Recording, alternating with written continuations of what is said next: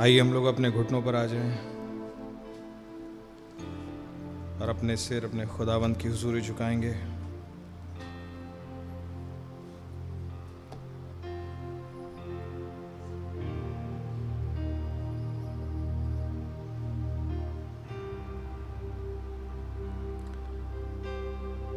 प्यारे खुदावंद, प्रभु यीशु मसीह, बहुत धन्यवादित हैं प्रभु जी इस प्यारी सुहानी सुबह के लिए।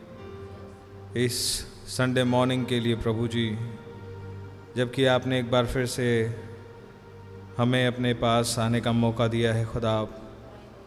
प्यारे प्रभु जी इस आ, मौके के लिए इस छुट्टी के दिन के लिए सब चीज़ों को पॉसिबल कर पाए करने के लिए खुदावन इस जगह के लिए इस संदेश के लिए सेवकाइयों के लिए आपका बहुत धन्यवाद हो प्रभु। आपकी प्रेजेंस के लिए आपका बहुत धन्यवाद हो प्रभु जी। धन्यवाद हो खुदावंद प्रभु जी। आपने पिछले दिनों सारे समय हमें संभाल के रखा, बचाया खुदा। बीमारियों को दूर रखा, जो आई उन्हें चंगा किया स्ट्रेंथन किया खुदावंद हमारी लड़ाइयों को लड़ा हमें प्रॉपर जॉब्स दी कि हमारे लिए जीविकोपार्जन हो सके। आपका धन्यवाद हो कि वहाँ पर भी आपने हमारी बैटल्स को लड़ा खुदा। हमारे लिए आपने सब कुछ किया खुदावन प्रभु जी। सारे प्रोविजंस किए खुदा। हर ज़रूरत को आपने प्रोवाइड किया प्रभु। आपका नाम मुबारक हो प्रभु जी। आपकी जय स्तुति महिमा तारीफ़ होवे। फिर हम प्रभु जी अपनी गलतियों के लिए जो कि हमसे हुई हैं, खुदा। अपनी गलत कामों के लिए, सोचों के लिए, बातों के लिए प्रभु जी आपके हुजूर हैं और आपके हुजूर अपने हृदय की वेदी पर मान लेते हैं प्रभु। लॉर्ड जीसस, हम अपने हालातों को आपके आगे मान लेते हैं प्रभु। अपनी सोचों की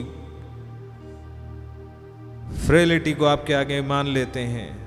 फॉल्टीनेस को राधा, प्रभु जी, आप ही हमें हम आपके सामने हैं। प्रभु अपने पिता के सामने हैं। अपने पिता के हाथ में ही पढ़ना बेस्ट है। प्लीज़ हमारे अंदर से उन कमियों को दूर करें खुदा। प्लीज़ लॉर्ड जीसस हम पर काम करें खुदा। तराशें शेप अप करें। प्योरीफाई सेंटिफाई करें खुदा। अपने आत्मा से भर दें प्रभु जी। अपनी होली फायर को प्रदान करें खुदा, जो इनसाइड आउट हमें प्योरीफाई कर दे, कि आपके रहने का स्थान बन सकें। आपका मंदिर कहलाए नहीं खुदा, वरन वास्तव में हो सकें, जहाँ आपको सर रखने का स्थान मिले।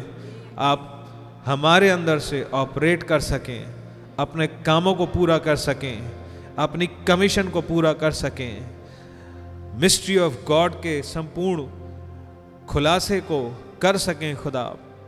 प्लीज़ लॉर्ड जीसस आप आइए टेक चार्ज लीजिए lord we know we are unworthy people lord और हमें आपकी बहुत ज़रूरत है। ओ लॉर्ड जीसस हम अपनी कमियों से ऊपर उठ करके अपने उद्धार को देखते हुए आए हैं, प्रभु। इस बादल की ओर, आपकी आमद के निशान की ओर देखते हुए आए हैं कि यदि कोई उपाय है तो आपकी छाया में है प्रभु, आपकी प्रेजेंस में है प्रभु, क्योंकि आपका वचन डेविल के हर प्रभाव को काट देता है। लॉर्ड आपके मुख से निकला वचन ज़िंदगी है। प्लीज़ आप ही आए और टेक चार्ज लें प्रभु। हमारी अगुवाई करें, हमें लीड और गाइड करें। ओ लॉर्ड हमें वर्शिप करने का फजल बख्शें खुदा। फजल दें कि हम अपनी सोच के आयाम से उठ सकें खुदा। प्यारे प्रभु, आपका एक वायदा झुकी आपके ढेरों अनगिनत वायदे हैं प्रभु। आपका हर गुण हमारे लिए बेनिफिटिंग है प्रभु जी।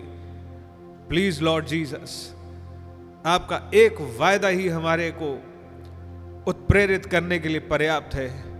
जो आपने अब्राहम के साथ किया, उसके वंश के साथ भी करते हैं। प्रभु सारा मेकअप, बनावटीपन दूर करें।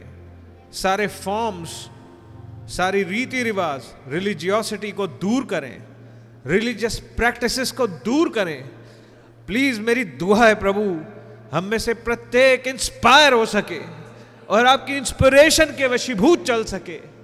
प्रभु आपका एक एक बच्चा इस सेंचुरी के अंदर आपके आत्मा के चलाए चलने वाला हो सके, आपके आत्मा के सोचे सोच सोचने वाला हो सके। हर डिसीज़न हर मूव लॉर्ड जीसस आप हो खुदावन उन दो पैरों के अंदर खड़े हुए। प्रभु जी, ऐसा होने पाए प्रभु। ओ lord as we yearn for that lord Jesus fighting every moment trying to overcome stay in your presence and here we have और यहाँ में एक मौका और है कि हम आपकी उपस्थिति में आ सके। ओ पैराडॉक्स के खुदावंत, हमारे पिता, हमारे उद्धार करता उपाय करने वाले प्रभु आप ही आए टेक चार्ज लें। वो दम दें खुदावंत की जो हमें करना है, कर सकें। वो अक्ल दें कि राइट डिसीज़न राइट मौके पे ले सकें। जब चर्च में नहीं होते ओ लॉर्ड, आपकी ज़िंदगी हम में से प्रकट हो सके। प्रूफ ऑफ़ रिजरेक्शन आपका प्रूफ ऑफ़ रिजरेक्शन हमारे अंदर से प्रकट हो सके कि आप हम में जीवित हो चुके हैं। ओ मेरे प्रभु, आप ही आए, टेक चार्ज ले। हम बहुत ज़रूरतमंद हैं आज, हमें आपकी ज़रूरत है प्रभु। खुदा, आप प्लीज़ अपने आत्मा का एक फ्रेश अंक्शन दे दीजिएगा। बीमारों को चंगाई दे दीजिएगा। जिनके हृदयों में सवाल हैं, आप ही गाइड कीजिएगा। कॉम्प्लेक्सेस और दुष्ट आत्माओं के प्रभावों को प्लीज़ आप ही काटें। आप ही हमारे पिता हैं और आपके पास ही हम आए हैं। हम जानते हैं आपको किसी डॉक्टर की ज़रूरत नहीं, आपको किसी काउंसलर की ज़रूरत नहीं कि अपने बच्चे को दिखाएँ। आप खुद सब कुछ है। आपके पास हर चीज़ की पूर्ति और उपाय पाया जाता है। हे इज़राइल, सुन, तेरा चंगा करने वाला खुदावंद खुदा एक ही खुदा है और हम आप ही के पास आए प्रभु। प्लीज़ लॉर्ड जीसस आप ही आइए। हर डिमोनिक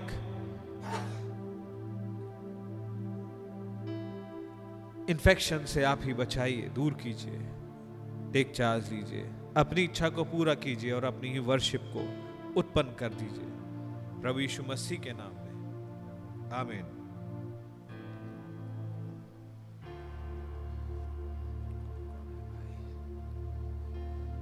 प्रेज लॉर्ड खुदावन के नाम की बड़ी तारीफ़ होवे। इमैन आइए एक अंग्रेज़ी के कोरस के साथ चालू करते हैं। You are beautiful beyond description अपने प्रभु की वर्शिप करते हुए आइए आगे बढ़ेंगे।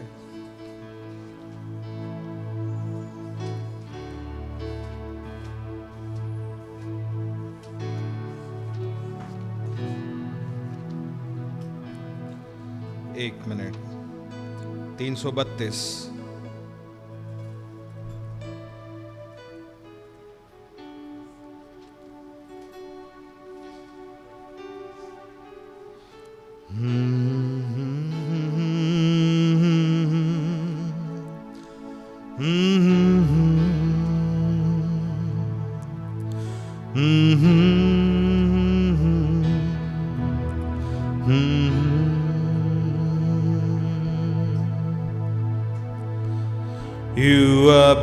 Beautiful beyond description, too marvelous for words, too wonderful for comprehension, like nothing ever seen or heard. Grasp your infinite wisdom? Who can fathom the depths of your love? You are beautiful beyond description. Majesty and throne above,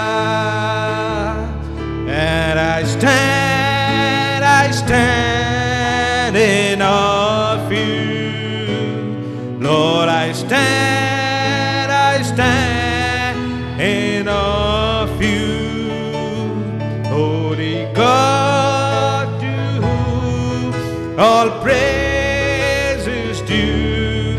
I stand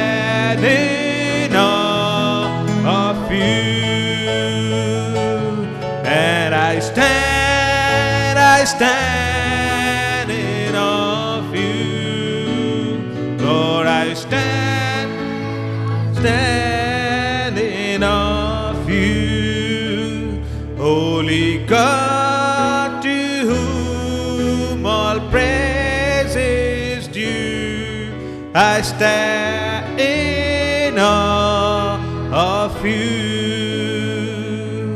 You are beautiful beyond description.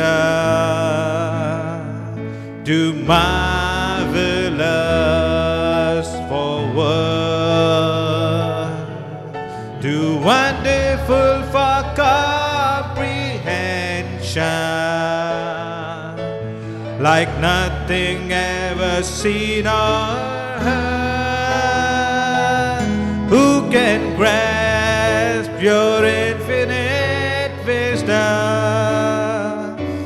Who can fathom the depths of your love? You are beautiful beyond description, majesty and above. And I stand, I stand in awe of you. Lord, I stand, I stand in awe of you. Holy God, to whom all praise is due. I stand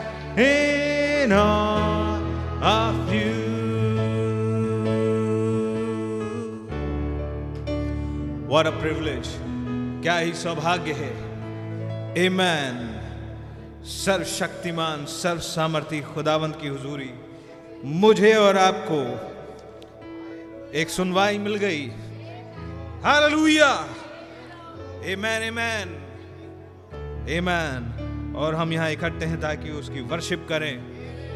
आमेन खुदा के नाम की तारीफ़ हो, आइए Hindi section में से 141वां number just a minute yes यहोवा चरवाहा मेरा कोई घटी मुझे नहीं है Amen. Hallelujah.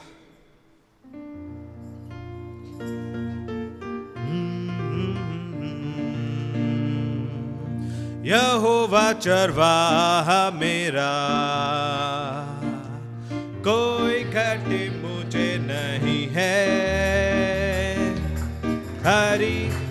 चराइयों में मुझे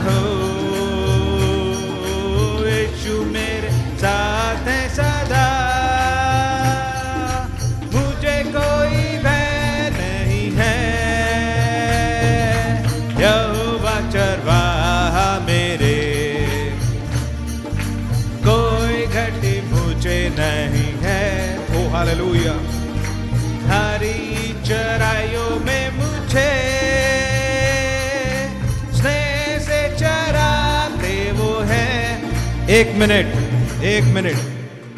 आप बजाते रहा करिए भाई।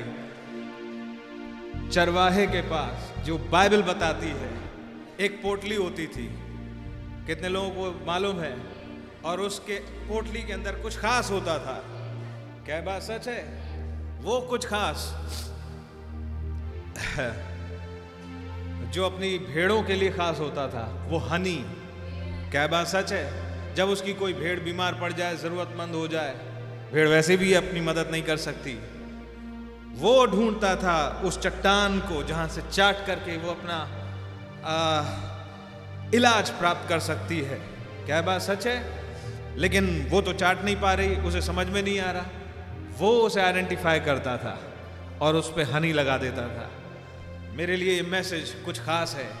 और तब भेड़ उस हनी को लेकर के उस प्यार को लेकर के उसकी ललायत वो उसे चाटने लगती थी और वो रॉक भी चढ़ जाती थी। क्या चढ़ जाती थी? वो चट्टान। क्या बात सच है? वो अलौकिक। वो जो केवल खुदा के बस में है खोलना। और वो उसका इलाज है। आप क्या उसी उपस्थिति में खड़े हैं?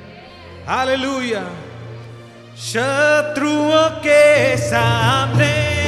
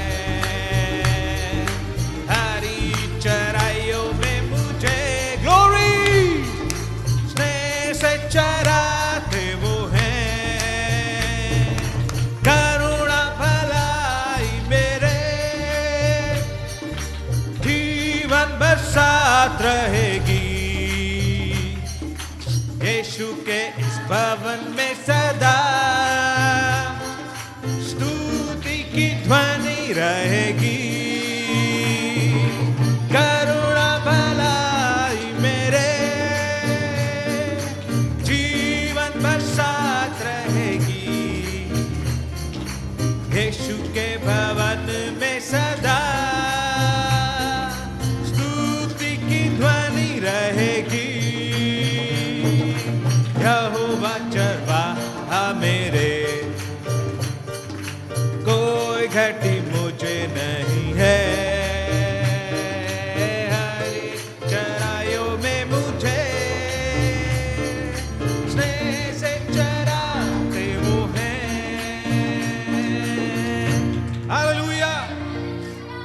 जबकि हम यहोवा के भवन में आए हैं, एक कॉन्फिडेंस के साथ आए।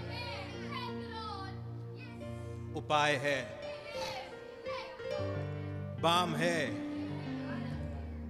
यहाँ पर इलाज हो सकता है। उपाय हो सकता है। एक्चुअली हो चुका है। क्या बात सच है या नहीं है? सुखदा के नाम की तारीफ़ हो वे a man have faith in God a man खुदा के नाम की तारीफ़ हो। और जो मनुष्य के लिए असंभव है, वो खुदा के लिए संभव है। हाल लुया एक सौ सतहत्तर ए मेरी जान, तू इसी दौर में चल, अपने खुदावंत की राहों में चल।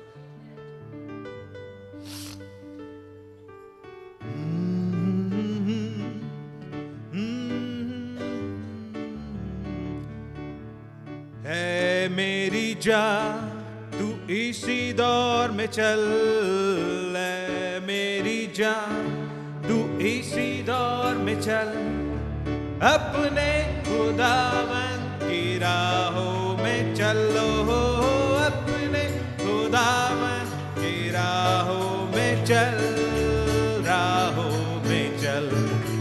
है मेरी तू इसी दौर में चल। दौर में चल अपने खुदावन की राहों में चलो।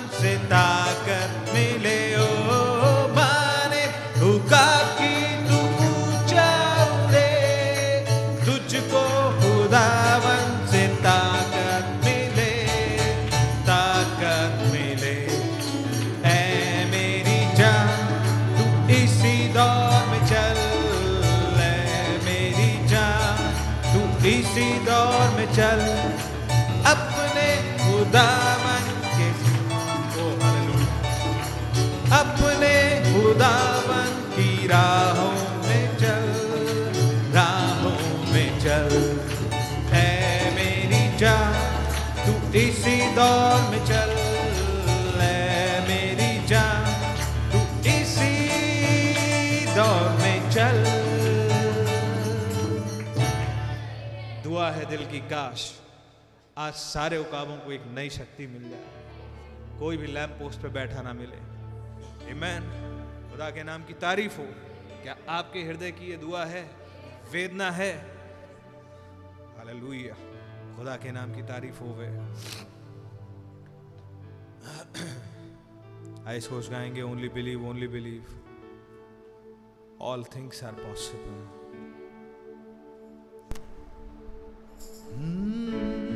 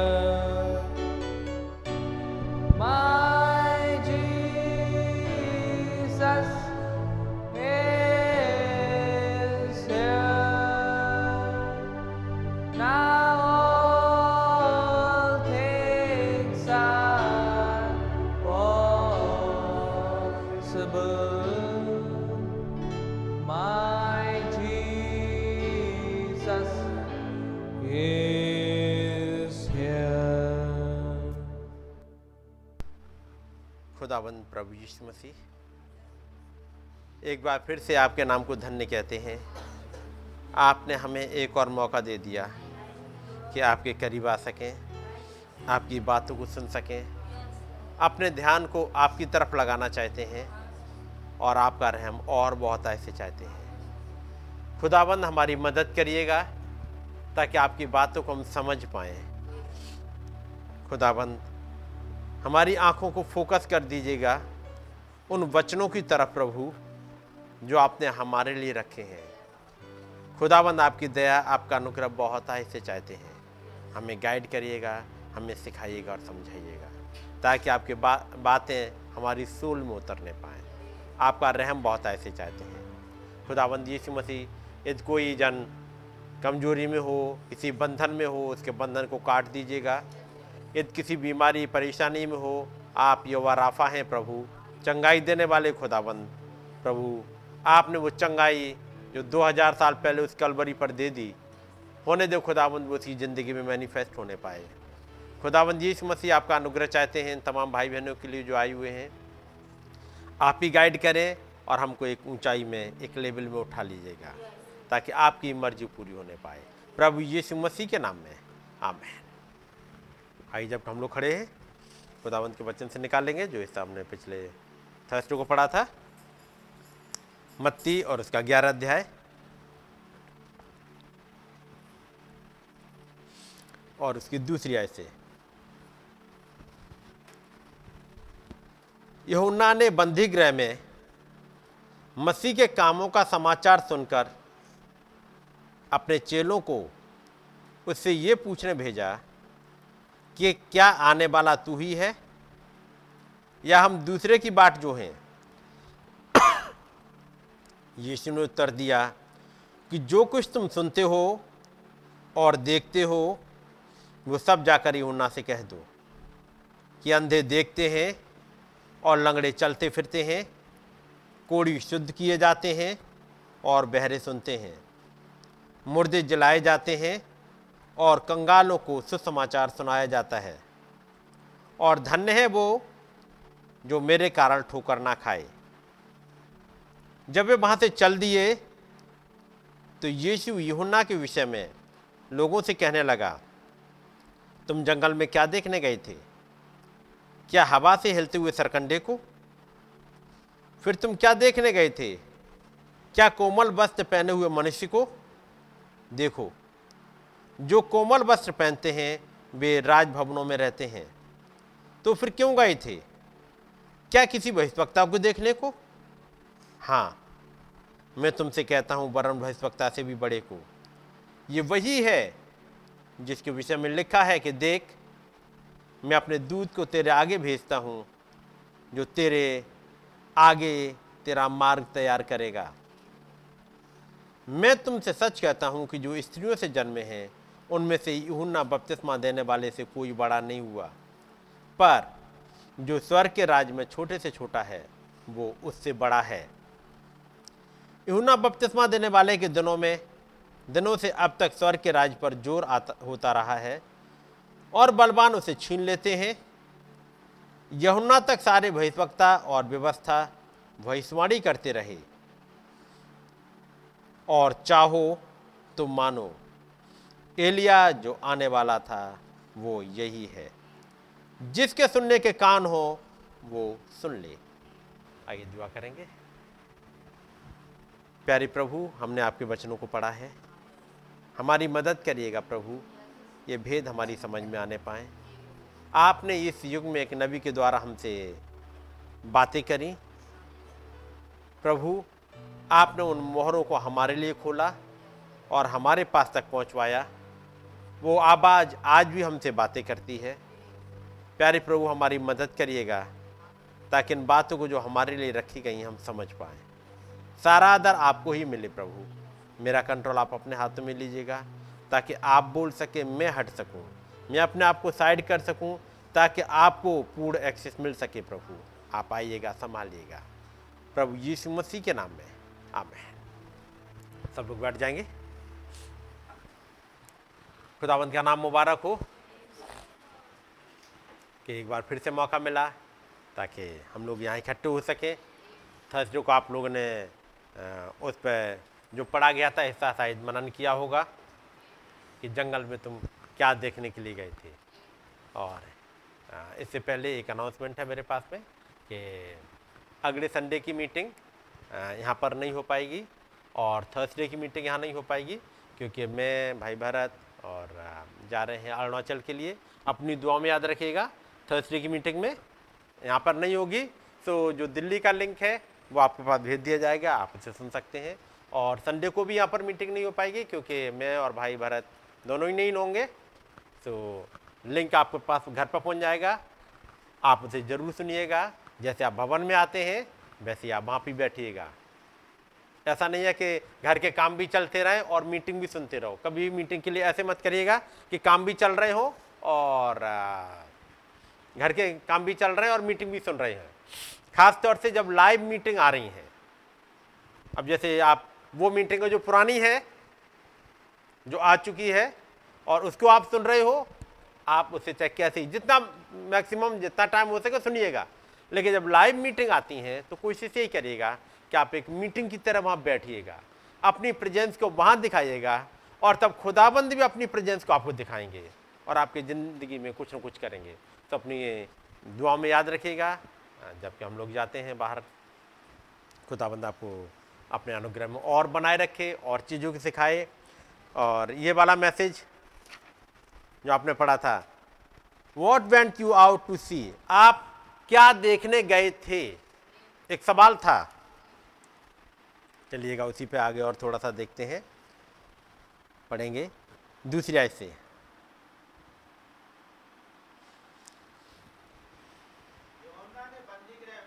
मसीह के कामों का समाचार सुना और अपने चेलों को उससे यह पूछने भेजा, क्या आने वाला तू ही है या हम किसी दूसरे की बाट जो हैं?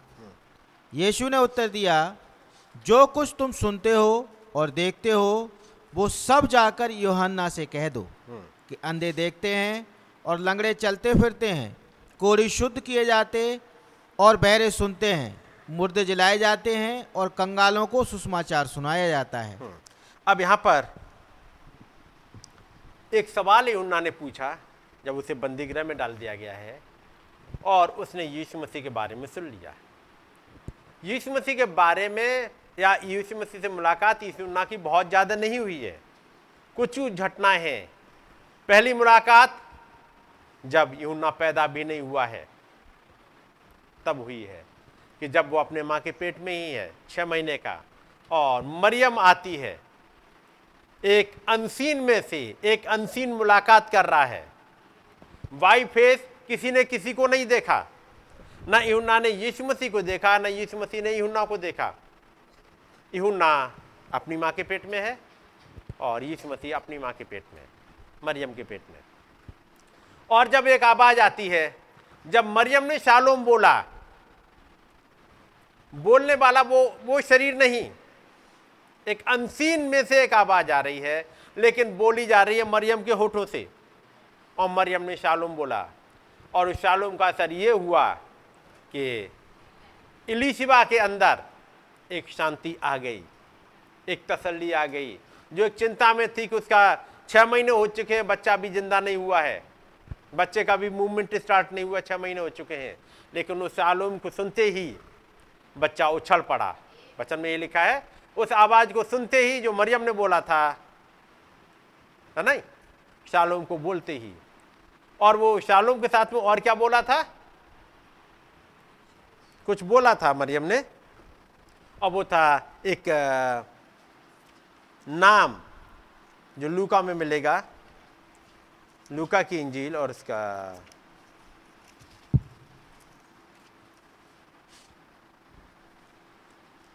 पहला अध्याय। उसकी उनतालीस पद से मैं पढ़ता हूँ। उन दिनों में मरियम उठकर शीघ्र ही पहाड़ी देश में यहूदा के एक नगर को गई और जकरिया के घर में जाकर इलीशबा को नमस्कार किया। जो ही इलीशबा ने मरियम का नमस्कार सुना तो ही बच्चा उसके पेट में उछला और इलीशबा पवित्र आत्मा से भरपूर हो गई। और उसने बड़े शब्द से पुकार कर कहा तू स्त्रियों में धन्य है और तेरे पेट का फल धन्य है। यह अनुग्रह मुझे कहाँ से हुआ? कि मेरे प्रभु की माता मेरे पास आई। और देख जो ही तेरे नमस्कार का शब्द मेरे कानों में पड़ा तो ही बच्चा बच्चा मेरे पेट में आनंद से उछल पड़ा। और धन्य है वो जिसने विश्वास किया कि जो बातें प्रभु की ओर से उससे कहीं कहीं वे पूरी होंगी। तब मरियम ने कहा मेरा प्राण प्रभु की बड़ाई करता है। और तब आप मैसेज में पढ़ोगे, हुआ क्या था? जब मरियम जाती है, उससे बातचीत करती है, उस घटना को बताती है, जो उसके साथ घटी थी, कि कैसे एक स्वर्गदूत आया था, और उसने मुझसे बात करी थी। और उसने क्या बात करी थी? आते हैं उस जगह पर, पैंतीसवीं आय पैंतीस, नहीं तीस। स्वर्गदूत ने उससे कहा, हे मरियम, भयभीत ना हो क्योंकि खुदा का अनुग्रह तुझ पर हुआ है। देख, तू गर्भवती होगी और तेरे एक पुत्र उत्पन्न होगा। तू उसका नाम यीशु रखना। और तू उसका नाम यीशु रखना। और उसके बाद बताया, तेरी कुटुंबनी इलिशिबा है। उसका भी छठवां महीना है। ये बात सुनते ही मरियम जाती है और वहाँ पर अपनी एक गवाही को रखती है। कि कैसे स्वर्गदूत आया था? उसने मुझसे बोला, और ये कहा था, उस बच्चे का नाम यीशु रखना। और तब नबी ने समझाया, पहली बार जब ह्यूमन होठों से, इंसानी होठों से पहली बार ये नाम निकला, जब उसने गवाही दी जाकर के इलीशिबा को, कि मेरे पास एक मैसेज आया और उसने कहा, उसका नाम यीशु रखना। ये पहली बार जब ये मैसेज आया, पहली बार ये नाम उच्चारित किया गया इंसान के द्वारा एक रिजरक्शन लेके आ गया। तब नबी ने कही, एक मैसेज में समझाया, यदि वो नाम, एक मरे हुए में रिजरक्शन तब ला सकता है तो आज क्या नहीं करेगा? वो आज भी रिजरक्शन करने में सामर्थ रखता है। तो जब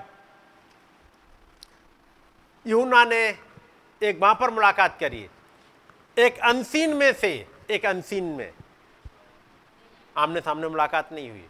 उसके बाद नौ साल की उम्र में यूना जंगल में चला गया। यीशु मसीह दो साल की उम्र में वो लग मिस्र में चले गए। वहाँ से लौट के आए, वो गलील की तरफ़ चले गए।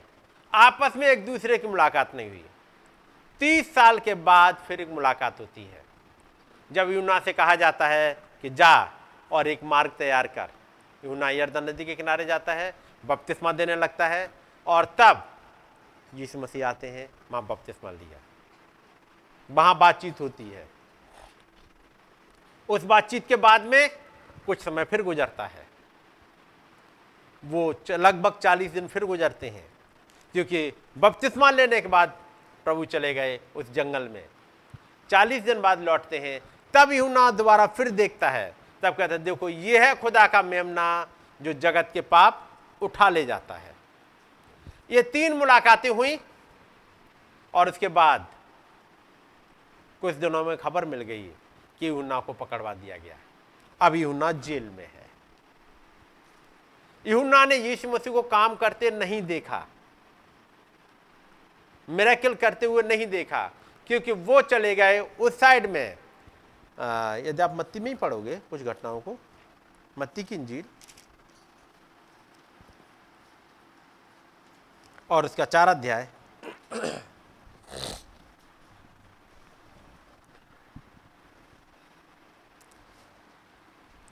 तीन अध्याय में बपतिस्मा हो चुका है, चौथे अध्याय में। यीशु मसीह जंगल में गए हैं, और ये सब कुछ बातचीत चल रही है। ग्यारहवीं आज पढ़िएगा। तब शमौन उसके पास से चला गया। शैतान। सॉरी तब शैतान उसके पास से चला गया और देखो स्वर्गदूत आकर उसकी सेवा करने लगे। हम्म, आगे। जब उसने ये सुना कि यहुन्ना बंदी बना लिया गया है तो वह गलील को चला गया। जी अब यहाँ पर यह खबर मिल गई यीशु मसीह को कि यूना बंदी बना लिया गया यूना पकड़वा दिया गया तो वो गलील को चला गया। और नासरत को छोड़कर कफरनहुम में, जो झील के किनारे जबलून और नप्ताली के देश में है, जाकर रहने लगा। ताकि जो ईशाया भविष्यवक्ता के द्वारा कहा गया था, वो पूरा हो कि जबलून और नप्ताली के देश झील के मार के यर्दन के पार अन्य जातियों का गलील, जो लोग अंधकार में बैठे थे, उन्होंने बड़ी ज्योति देखी और जो मृत्यु के देश और छाया में बैठे थे, उन पर ज्योति चमकी। अब जब वो गलील में चले गए यूना पकड़वा दिया गया और इधर अब ये आश्चर्य कर्म करते हुए चल रहे हैं। तेईसवीं आयत। यीशु सारे गलील में फिरता हुआ उनके आराधनालयों में उपदेश करता और राज्य का सुसमाचार प्रचार करता और लोगों की हर प्रकार की बीमारी और दुर्बलता को दूर करता रहा। और सारे सीरिया देश में उसका यश फैल गया। और लोग सब बीमारों को जो नाना प्रकार की बीमारियों और दुखों में जकड़े हुए थे और जिनमें दुष्ट आत्माएँ थीं और मिर्गी वालों को और लकवे के रोगियों को जो उनके पास लाए और उसने उन्हें चंगा किया। गलील और दिकापुलिस यरूशलेम यहूदिया और यर्दन नदी के पार के पार से भीड़ की भीड़ उसके पीछे होली ये जो जब प्रभु समाचार सुना रहे हैं हर प्रकार की बीमारी दुर्बलता दूर करते जा रहे हैं, दुष्ट आत्माएँ निकलती जा रही हैं, मिर्गी के मार, मिर्गी वाले झोले के मारे हुए सब चंगे होते जा रहे हैं। इन तमाम घटनाओं को यहुन्ना ने अपनी आँखों से नहीं देखा। उसने सुना कि यूना तो पकड़वा दिया गया और ये सब कुछ हो रहा है, चल रहा है। तब आते हैं ग्यारहवें अध्याय में।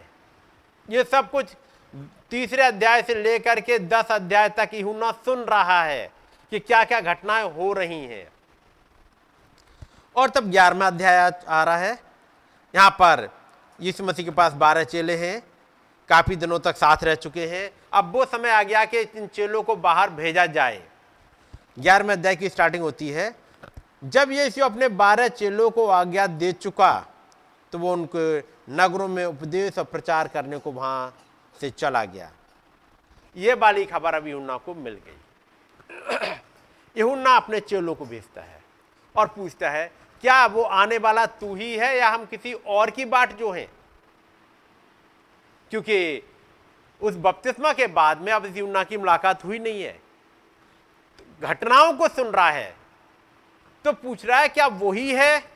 यानी जिसको बपतिस्मा दिया था, जो जिसका मैं फोर रनर बना क्या वो तू ही है या कोई और आएगा? मैं भी तो कंफर्म हो जाऊँ कि मुझे जिस काम के लिए भेजा गया, वो क्लियर हो चुका है। और वो आने वाला था, वो आ चुका है। क्या तू ही है जो आग से बपतिस्मा देगा? वो तमाम बातें जो यूना ने कही थी कि जो मेरे बाद आने वाला है, वो तुम्हें आग से बपतिस्मा देगा। मैं तो पानी से बपतिस्मा देता हूँ। क्या वो आ गया? यहुन्ना ने बंदीगृह में मसीह के कामों का समाचार सुनकर अपने चेलों को उससे यह पूछने भेजा कि क्या आने वाला तू ही है या हम किसी दूसरे की बाट जो है? बात केवल यहीं तक सीमित नहीं रह जाती। यहुन्ना बपतिस्मा देने वाले का समाचार सुन लिया। यहाँ तक बात नहीं रह जाती। ज़रूरी है वो आग से बपतिस्मा देने वाला आ जाए। ये यूना की सेवकाई तब तक पूरी नहीं होती जब तक वो ना आ जाए। क्योंकि इसी की अगुवाई के लिए उसको भेजा गया था। यूना का काम था, तू आगे आगे चल, रास्ता तैयार कर, ताकि एक वो जो आग से बपतिस्मा देने वाला है, वो आ जाए। हमारे युग में भी यही था। नबी को इसलिए भेजा गया ताकि एक रास्ता तैयार कर दे मेरे और आपके अंदर, ताकि इस ज़मीन पर वो जो आग से बपतिस्मा देने वाला वो आ जाए। और जब तक वो बपतिस्मा देने वाला ना आए इस वाली ज़मीन पर, तब तक फोर रनर का काम पूरा होता नहीं। नबी का आना मैसेज का प्रचार करना इसीलिए था ताकि वो आ जाए इस ज़मीन पर। और नहीं तो तब तक ये फोर रनर पूछता रहेगा, क्या वो आ गया? क्या वो आ गया? आज भी ये बचन हर एक ज़िंदगी से यही पूछता है, क्या वो आ गया? क्या आका बपतिस्मा मिल गया? क्या भेद खुल गए?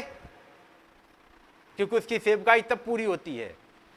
तो सवाल ये, तब यीशु मसीह ने वहाँ पूछा था, आज हम और आपसे है, कि क्या वो आ गया? क्या सीमित केवल एक फोरनर तक रह गए? या जिस बात के लिए फोरनर भेजा गया था, वो पूरा हुआ कि नहीं हुआ? इहुना पूछ रहा है इहुना ने बंदी गृह में इहुना कहाँ पर है? बंदी गृह में है। कुछ उन हालातों में है। इस दुनिया की उन हालातों में एक बंदी गृह में है। लेकिन सवाल यह है, क्या वो आ गया? यदि वो आ गया तो मेरा सिर भी कट जाए, कोई दिक्कत नहीं। क्योंकि कमीशन पूरा हो गया। यदि मेरे और आपके अंदर, यदि वो आ जाए काम पूरा हो गया। यूना ने बंदी गृह में मसीह के कामों का समाचार सुनकर अपने चेलों को उससे यह क्या पूछने भेजा कि क्या आने वाला तू ही है? या हम दूसरे की बात जो है? क्या वो मैसेज जिसके द्वारा वो आ जाता है वो यही है? या कोई और मैसेज आएगा? याद रखिए, कोई दूसरा मैसेज नहीं आने वाला अब। क्योंकि जवाब यही आएगा। कि क्या आने वाला तू ही है या हम दूसरे की बात जो है? चलिए अब इसी हिस्से पे आएँगे थोड़ी देर में। पहले यहाँ पर पढ़ते हैं कुछ हिस्सों को। सवाल क्या है? एक बार फिर से पढ़ लेते हैं। तीसरी आयत में। क्या आने वाला तू ही है या हम किसी दूसरे की बात जो हैं?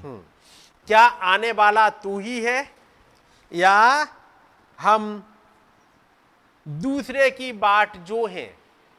तब, नबी का क्या जवाब है? आइए निकालते हैं। ये गॉड हार्ट्स एंड सिंपलिसिटी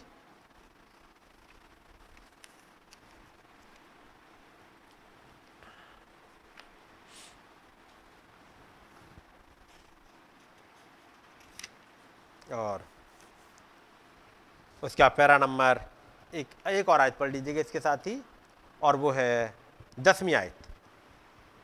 ये वही है जिसके विषय में लिखा है। देख, मैं अपने दूत को तेरे आगे भेजता हूँ, जो तेरे तेरे आगे तेरा मार्ग तैयार करेगा। जी। ये वही है जिसके विषय में लिखा है कि देख कि देख। ये वही है जिसके विषय में लिखा है कि देख, मैं अपने दूत को तेरे आगे आगे भेजता हूँ, जो तेरे आगे तेरा मार्ग तैयार करेगा। जो तेरे आगे तेरा मार्ग तैयार करेगा। चौदहवीं आयत। और चाहो तो मानो, एलिया जो आने वाला था, वो यही है। अब God heart in simplicity para number 294 देखिएगा, खुदा जीवन लाने के लिए अपने आप को मृत बीज की सड़ाहट में छिपा लेता है। खुदा जीवन लाने के लिए अपने आप को मृत बीज की सड़ाहट में छिपा लेता है। समझे, क्या आपसे समझ गए खुदा तो स्वयं को एक मामूली सी सरल सी धोबिन में छिपा लेता है। खुदा अपने आप को छिपा कहाँ लेता है? खुदा तो स्वयं को एक मामूली सी, सरल सी धोबन में छिपा लेता है। या किसी ऐसे सामान्य व्यक्ति में छिपा लेता है, जिसके भोजन का टिफ़िन उसकी बगल में दबा हो और जो अपनी पत्नी को प्यार करके बच्चों को अलविदा कहकर बाहर निकल जाता है। और हो सकता है वो अपने आप को उस व्यक्ति में कुछ ऐसे कार्य करने के लिए छिपा लेता हो जिसके विषय में आर्क विषय कुछ नहीं जानता हो। मैसेज है, गॉड हाइड्स इन सिंपलिसिटी। समझे? आप उसको कोई नरसिंगा फूंकते हुए नहीं सुनते हैं। और तब वो उसे आगे भेजे। वो खुदा, बस, महिमा पा जाता है। साधारण किस्म के लोग उसे सुनते हैं और प्रसन्न होते हैं। बस। अब ईशाया चालीस उन्होंने निकलवाया। ईशाया चालीस निकाल लीजिएगा जल्दी से।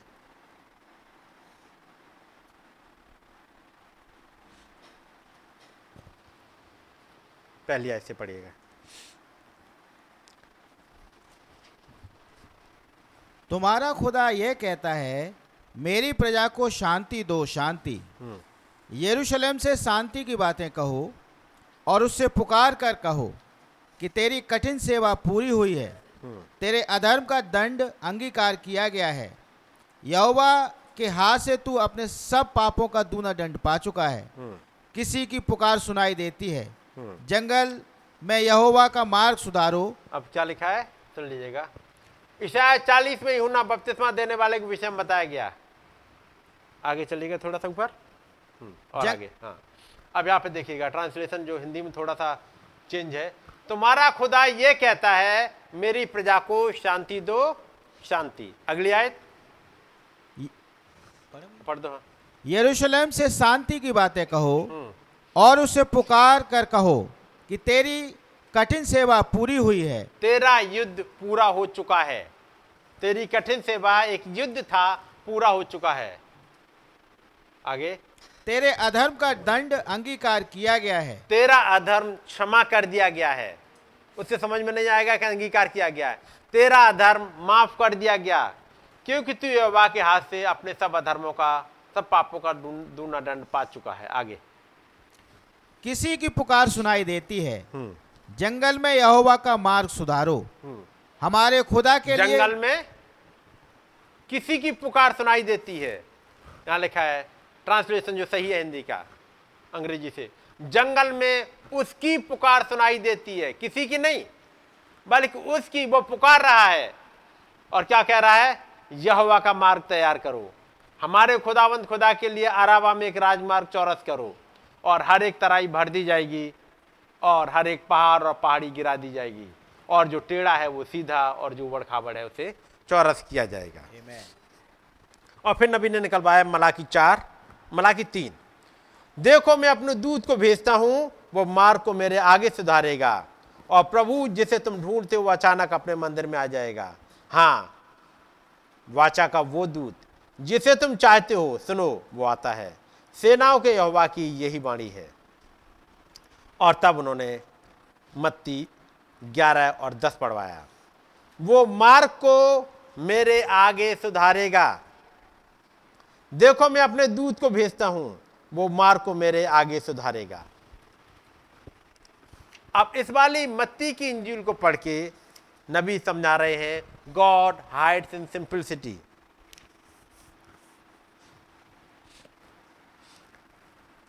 यही वो समय था, पैरा नंबर तीन सौ चार से पढ़ रहा हूँ मैं। परंतु यही था देखेगा वो मार्ग को सुधार रहा था, समझे? इस प्रकार से टेढ़े स्थानों को सीधा किया जाना था। ऐसे ही तो ऊँचे स्थानों को नीचा किया गया था। ऊँचे स्थानों को नीचा करा कैसे? कोई पहाड़ को नीचा नहीं कर रहा है। ऐसे ही तो ऊँचे स्थानों को नीचा किया गया था। और ऊँचे स्थान क्या कह रहे थे? ये मत सोचो तुम अब्राहम की संतान हो। ये थे ऊँचे स्थान। हम तो अब्राहम की संतान हैं। हम तो मूसा के चेले हैं। ये ऊँचे स्थान चल रहे थे, जिनको वो नीचे कर रहा है। ये मत सोचो तुम अब्राहम की संतान हो। इस प्रकार की व्यर्थ बातें मुझे बताना शुरू मत करना, क्योंकि खुदा इन पत्थरों से अब्राहम के लिए संतान उत्पन्न कर सकता है। आज क्या कहते हम तो एंड टाइम मैसेज बिलीवर हैं। हमारे पास भाई ब्रानम की किताबें हैं। बस आगे। 2000 साल पहले भी तो वो यही कह रहे थे, हम अब्राहम की संतान हैं, हमारा पिता इब्राहिम है, हम मूसा के चेले हैं। और ज़िंदगी में कुछ भी नहीं था। या ज़िंदगी में कुछ बदलाव होता तो उस मसीहा को जो उनसे बात कर रहा था, पहचान लेते। अपने युग के संदेश को पहचान लिए होते। केवल यह कहना कि हम अब्राहम की संतान हैं और अपने समय के संदेश को नहीं पहचान पाए, कोई फ़ायदा नहीं हुआ। आज भी ये कहते हुए हम भाई ब्रानम की किताब पढ़ते हैं, हम तो भाई ब्रानम के मैसेज के बिलीवर हैं। और भाई ब्रानम ने कहा, वो समझ में ही नहीं आया। वो प्रोफेसी जो उन्होंने कही, वो समझ में ही नहीं आई तो कुछ फ़ायदा होगा नहीं। ये ही तो ऐसे ही तो ऊँचे स्थानों को नीचा किया गया था। ऊँचे स्थान नीचे कैसे किए जा रहे हैं? यहाँ पर है माइंड में ऊँचे। हम तो इतने इतने पुराने बिलीवर हैं। हमने तो ये पढ़ लिया, हमने ये पढ़ लिया, हमने ये कर लिया। ये बातें कर दो साइड में। और ये देखो, क्या वो आया कि नहीं? आपने सेवन सील दस बार पढ़ ली हो, उससे कुछ फ़र्क नहीं पड़ता। वो आया कि नहीं आया? वो जो पवित्र आत्मा का बपतिस्मा देने वाला था, जिसका सूप जिसके हाथ, उसके ही हाथ में है। वो आया कि नहीं आया? क्योंकि वो अपने खलिहान को अच्छी तरह से साफ़ करेगा। यदि उसने साफ़ कर दिया और आप साफ़ हो गए, बस। तो फिर आप निश्चित ही उस खलिहान में चले जाओगे। जब एक स्वीप आएगा, जो सुबह के समय आएगा, आप चले जाओगे। यदि वो आ गया तो। ये मत सोचो तुम अब्राहम की संतान हो। इस प्रकार की व्यर्थ बातें मुझे बताना शुरू मत करना। क्योंकि खुदा इन पत्थरों से अब्राहम के लिए संतान उत्पन्न कर सकता है। ओ मेरे खुदा उसने ऊँचे स्थानों को नीचा किया था। और यह काम, ये फोरनर तब तक करता रहेगा, जब तक वो ना आ जाए। कि नहीं? तो क्या आप इसके लिए तैयार हैं कि वो आज हमें और आपको भी नीचा करे? कि यदि यहाँ पर दिमाग में कुछ ऐसा भरा हो कि हमने तो इतने मैसेज पढ़ लिए हम आ, तो भाई ब्रहणम को मानने वाले हम साथ में दूध के मैसेंजर की किताबों को पढ़ते हैं ये चीज़ों से ही नहीं बात बन जाएगी। पढ़ने से बात नहीं बन जाएगी। वो आ जाए अंतर बस काम पूरा हो गया। उसने ऊँचे स्थानों को नीचा किया था। जी हाँ ऐसा ही हुआ था। आपने अंतर देखा? ये कहने वाला है कौन?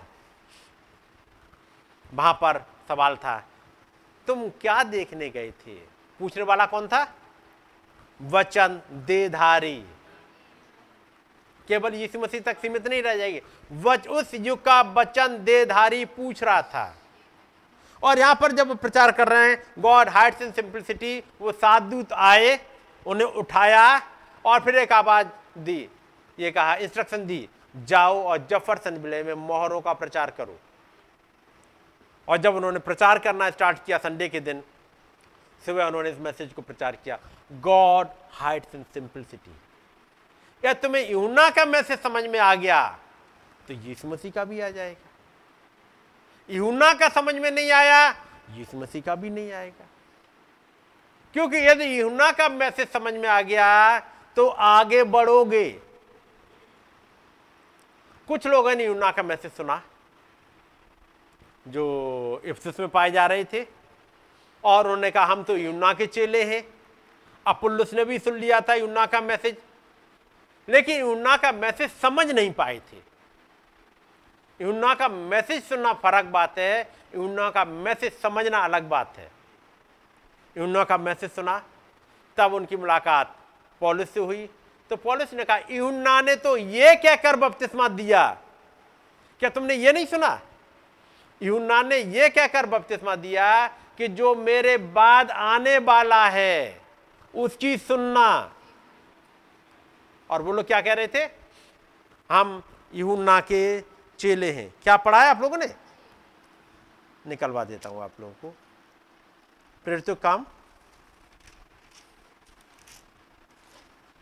और उसका शायद सोलह अध्याय होगा या उन्नीस होगा।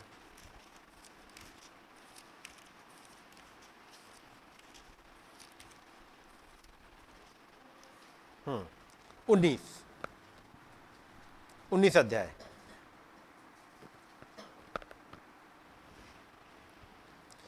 और जब अपुल्लुस कुरंथुस में था तो पौलुस ऊपर के सारे देश से होकर इफ्सुस में आया और कई चेलों को देखकर उनसे कहा, क्या तुमने विश्वास करते समय से बपतिस्मा पाया, पवित्र आत्मा पाया?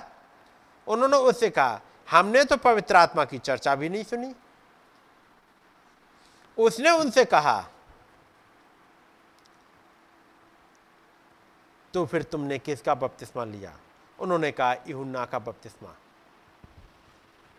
ये घटना जो हो रही है यदि आप इससे पहले ही यदि अट, ये अठारहवें अध्याय में आ रहे होगे यहाँ तेईस में आए थे फिर वो कुछ दिन रहकर वहाँ से चला गया। यदि आप इस घटना को पढ़ोगे तो ये पॉलुस की तीसरी मिशनरी यात्रा हो चुकी है। दो मिशनरी यात्राएँ वो कर चुका है लंबी लंबी यानी ये मैसेज प्रचार हुए काफ़ी समय हो चुका है। संतीस में यीशु मसीह चले गए हैं। उसके बाद चेलों ने प्रचार करना स्टार्ट किया, पॉलिस कन्वर्ट हुआ, पॉलिस ने प्रचार करना स्टार्ट किया। पॉलिस पहले करीब साढ़े तीन साल तक तो अरब में ही रह गया। उसके बाद प्रचार करना स्टार्ट किया। फिर मिशनरी यात्राओं पर लंबी लंबी यात्राओं पर गया। और ये तीसरी यात्रा है। तीसरी यात्रा यानी कम से कम 20, 25, 30 साल गुजर चुके हैं। और तब यहाँ पर अभी भी वो लोग हैं जिन्होंने इहुन्ना का बपतिस्मा इहुन्ना का मैसेज सुना है। उन्नीस अध्याय पहली आयत। और जब अपुल्लुस कुरंथुस में था तो इफ्सुस ऊपर के सारे देश में होकर इफ्सुस में आया और कई चेलों को देखकर उनसे कहा क्या तुमने विश्वास करते समय पवित्र आत्मा पाया? उन्होंने उससे कहा, हमने तो पवित्र आत्मा की चर्चा भी नहीं सुनी। उसने उनसे कहा तो फिर तुमने किसका बपतिस्मा लिया? उन्होंने कहा यूना का बपतिस्मा देने यूना का बपतिस्मा। पूछा है किसका मैसेज सुना? भाई ब्रनम का सुन लिया? उन्होंने यूना का सुन लिया फोर फोरनर का सुन लिया। लेकिन फोर फोरनर ने जो कहा, वो समझे नहीं। पॉलिस ने कहा यूना ने यह कहकर मन फिराव का बपतिस्मा दिया कि जो मेरे बाद आने वाला है, उस पर अर्थात यीशु पर विश्वास करना। बपतिस्मा एक और लेना पड़ेगा। तुमने ये ले लिया, लेकिन अभी एक और लेना पड़ेगा। अभी पानी से बपतिस्मा ले लिया, लेकिन ज़रूरी है आग का बपतिस्मा हो। बात समझ रहे? पानी के बपतिस्मे तक बात नहीं बनेगी। अब यूना उन पहाड़ों को नीचे कर रहा है। वापस आता हूँ मैं। God hearts in simplicity para number 304 मैंने पढ़ दिया। जी हाँ, ऐसा ही हुआ था। आपने अंतर देखा? यही था, वो जो उसने कहा था कि होगा। और जब वे आए तो उन्होंने सोचा, ओ मेरे, वे तो बस उसे ग्रहण करने के लिए तैयार बैठे थे। यदि वो हमारी संस्था में आ गया होता वो इस प्रकार से आया था। वो इतने सरल ढंग से आया था। तो अभी बचनों के अनुवाद में ऊँचे स्थानों को नीचा कर दिया गया था। वे इसे स्वीकार नहीं करना चाहते थे, परंतु उन्हें नीचा किया गया था। अगली लाइन सुनिएगा। उसने तो उनकी तबीयत साफ़ करके रख दी थी। उस यूना ने, याद रखिए बात यूना तक की नहीं हो रही है। यहाँ प्रचार कौन कर रहा है? भाई ब्रैनम कारण, वो 28 फरवरी को वो आ चुका था। 28 फरवरी को विजिटेशन हो चुका था। सात दूत आ चुके थे। और ये 18 17 मार्च को 18 मार्च को ये मैसेज प्रचार कर रहे हैं। गॉड हाइट्स इन सिंपलिसिटी लगभग 20 दिन हो चुके हैं। कह रहा है केवल वहीं तक सीमित मत रह जाना। वो आ चुका है। उसने तो उनकी तबीयत साफ़ करके रख दी थी। उसने उनकी खाल ही खींच कर रख दी थी। उसने उन्हें कहा था आई सांप के बच्चों, तुम घास में छिपे हुए सांप हो। जो तुम्हें बताता है, मैं तुम्हें बताता हूँ कि कुल्हाड़ा पेड़ की जड़ पर रखा हुआ है। और हर एक पेड़ जो फल नहीं लाता, काटा और आग में झोंका जाएगा। निश्चय ही मैं तुम्हें जल से बपतिस्मा देता हूँ परंतु मेरे बाद एक आता है। वो मुझसे बहुत अधिक शक्तिशाली है। वो तुम्हें पवित्र आत्मा और आग से बपतिस्मा देगा और उसका सूप उसके हाथों में है। वो अपने खलिहान को अच्छी रीति से साफ़ करेगा। अपने गेहूँ को खत्तों में इकट्ठा करेगा, परंतु भूसी को जलाएगा। अब जो हमने पढ़ा यहाँ पर, मत्ती ग्यारह। मत्ती ग्यारह? और उसकी सातवीं आय से। जब वे वहाँ से चल दिए, यूना के चेले तो चले गए, लेकिन अब एक भीड़ रह गई है यीशु मसीह के पास में। जब वे वहाँ से चल दिए तो यीशु यूना के विषय में लोगों से कहने लगा। अब लोगों से कह रहे हैं, ये लोग कौन है? इसमें तीनों तरह के बिलीवर थे। तीनों तरह के। जिसमें अनबिलीवर भी है, जिसमें ढोंगी बिलीवर भी है, जिसमें बिलीवर भी है। और पिछली बार मैंने पढ़ा था, किसी भी बेदारी में तीनों तरह के लोग होते हैं। हर एक मीटिंग में तीनों तरह के लोग होते हैं। और यदि नबी ने बोला है तो वैसे होते हैं। अब यहाँ पर तीन तरह के देखिएगा।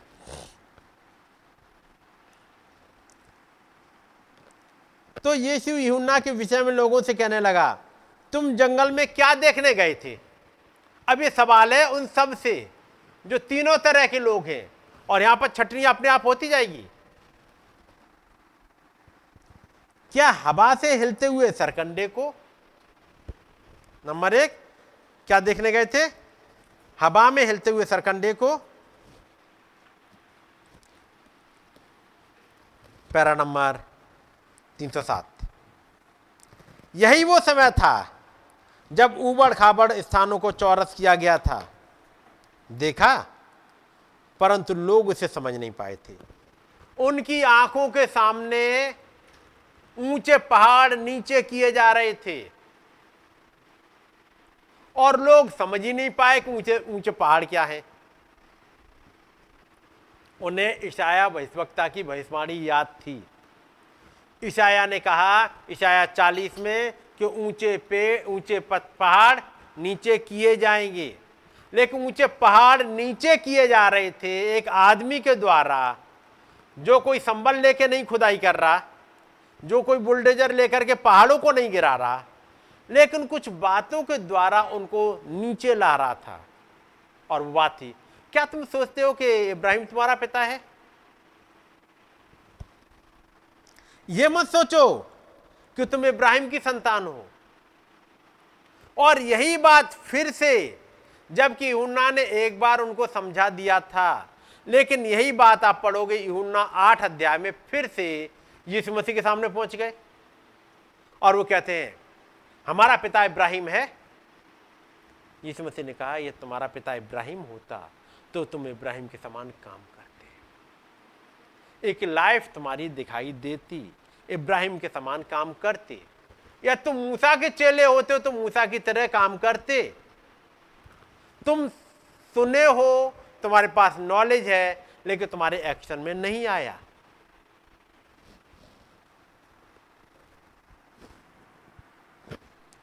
यही वो समय था, जब उबड़ खाबड़ स्थानों को चौरस किया गया था। परंतु लोग इसे समझ नहीं पाए थे। यूना ने आकर के ऊँचे पहाड़ों को नीचा किया, उनके सामने बोल के। लेकिन उनके समझ में ही नहीं आया। उन्हें लगा कि मेरे ऊपर दोष लगाया जा रहा है। यहुन्ना दोष लगाने नहीं आया। यहुन्ना उन्हें एक राइट अंडरस्टैंडिंग पर लेके आया। थैसलों को देख रहे थे। यूना का मैसेज था रिपेंट का। एक रिपेंट का मैसेज आया है। ठीक है नहीं? और रिपेंट क्या था? अपनी सोच बदलो। केवल सुनने वाले नहीं रहो, एक्शन में लाने वाले बनो। वो दोष नहीं लगाने जा रहा, बल्कि चाह रहा है कि जो कुछ सुना है, वो ज़िंदगी में एक एक्शन में आए, ज़िंदगी में घटे। ये बिल्कुल ठीक वचन के अनुसार था।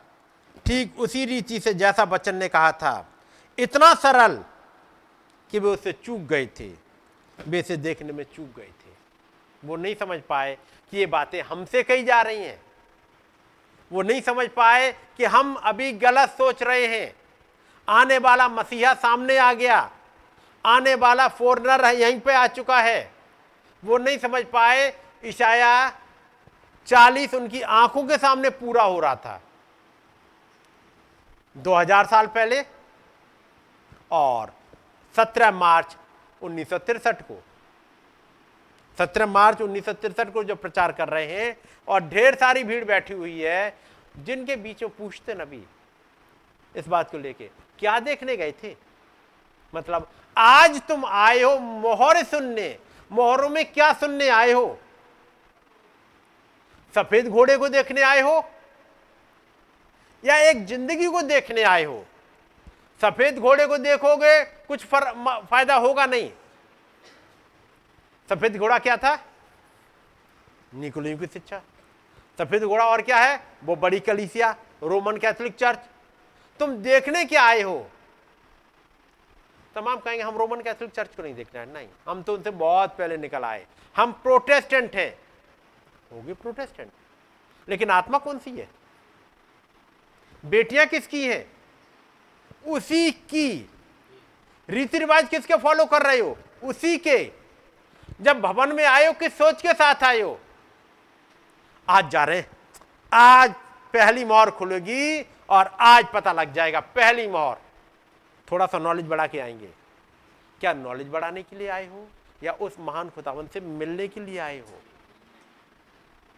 भेद ज़िंदगी में आ जाए, इसके लिए आए हो कि भेद हमें पता लग गया, इसके लिए आए हो?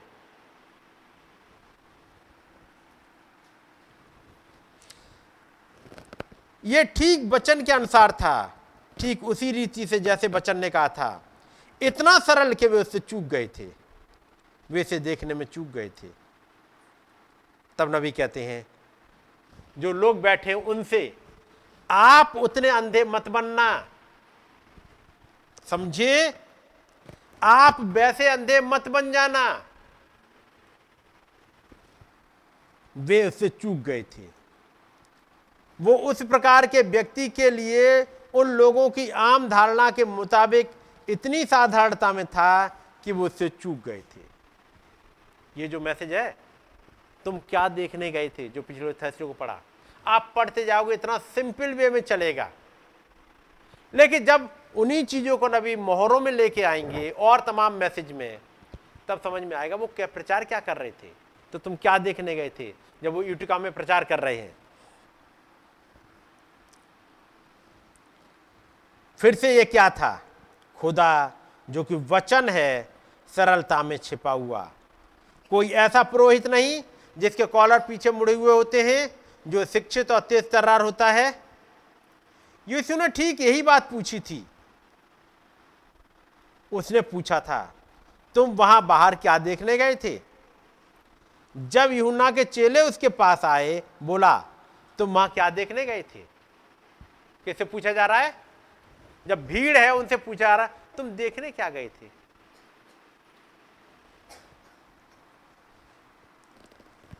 क्या तुम वहाँ पुरोहितों का वस्त्र पहने?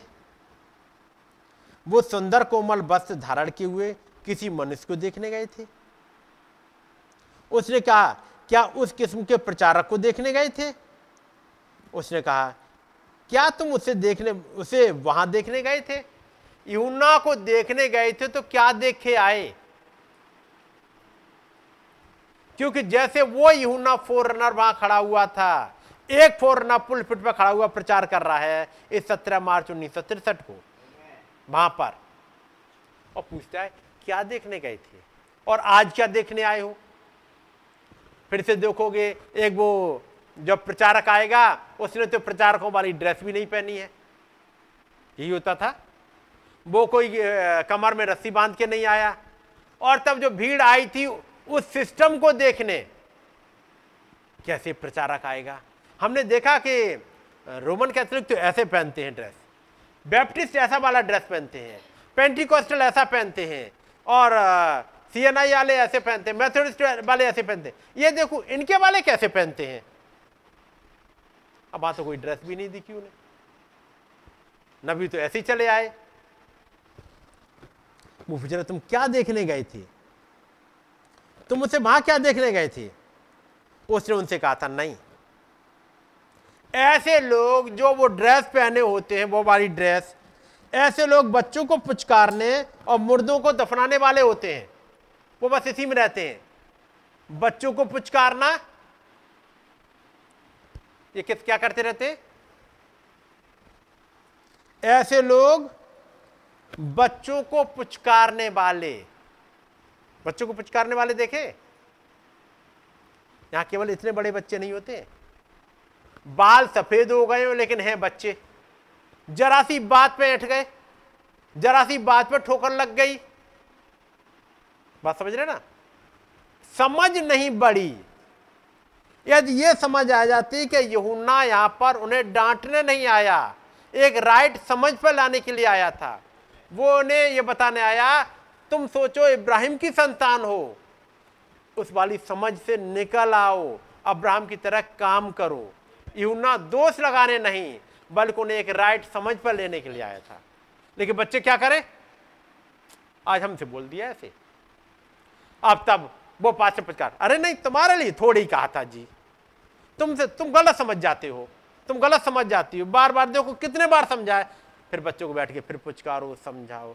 अच्छा। आँसू पहुँचते हुए चल देगा। अच्छा ठीक है। हम ही नहीं समझ पाते हैं। अगली बार फिर फिर वो बच्चा रोने लगा।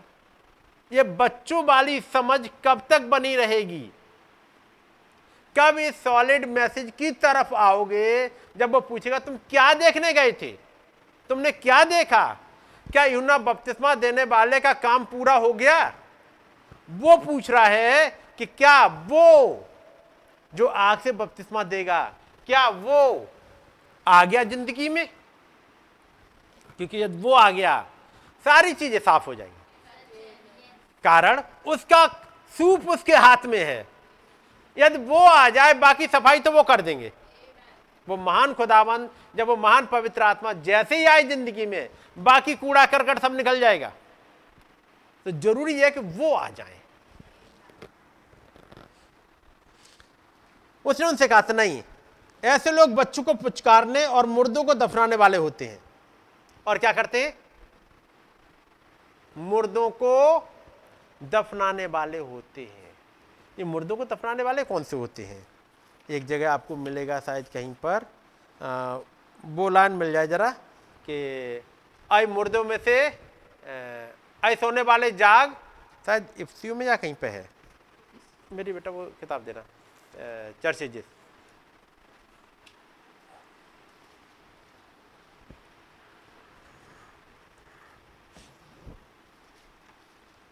शायद इफ्सियों में है या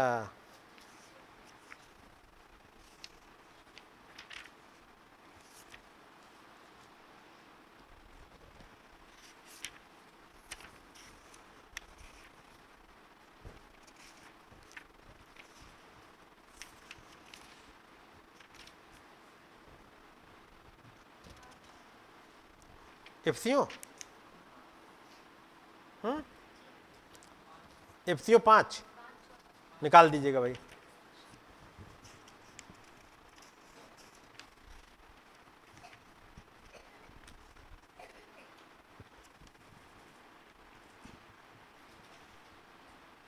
एफसीओ पाँच आगे और इसकी चौदह में से पढ़ दीजिएगा।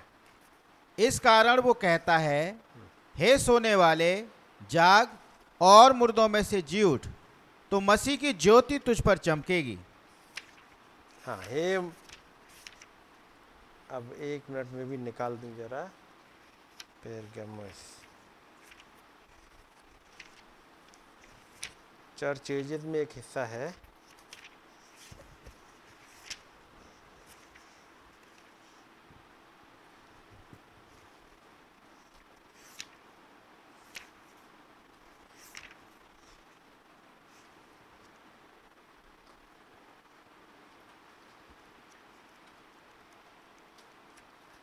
यहाँ पर वो कहते हैं अय सोने वाले जाग। मैं लाइन को वहीं से पढ़ना चाहूँगा।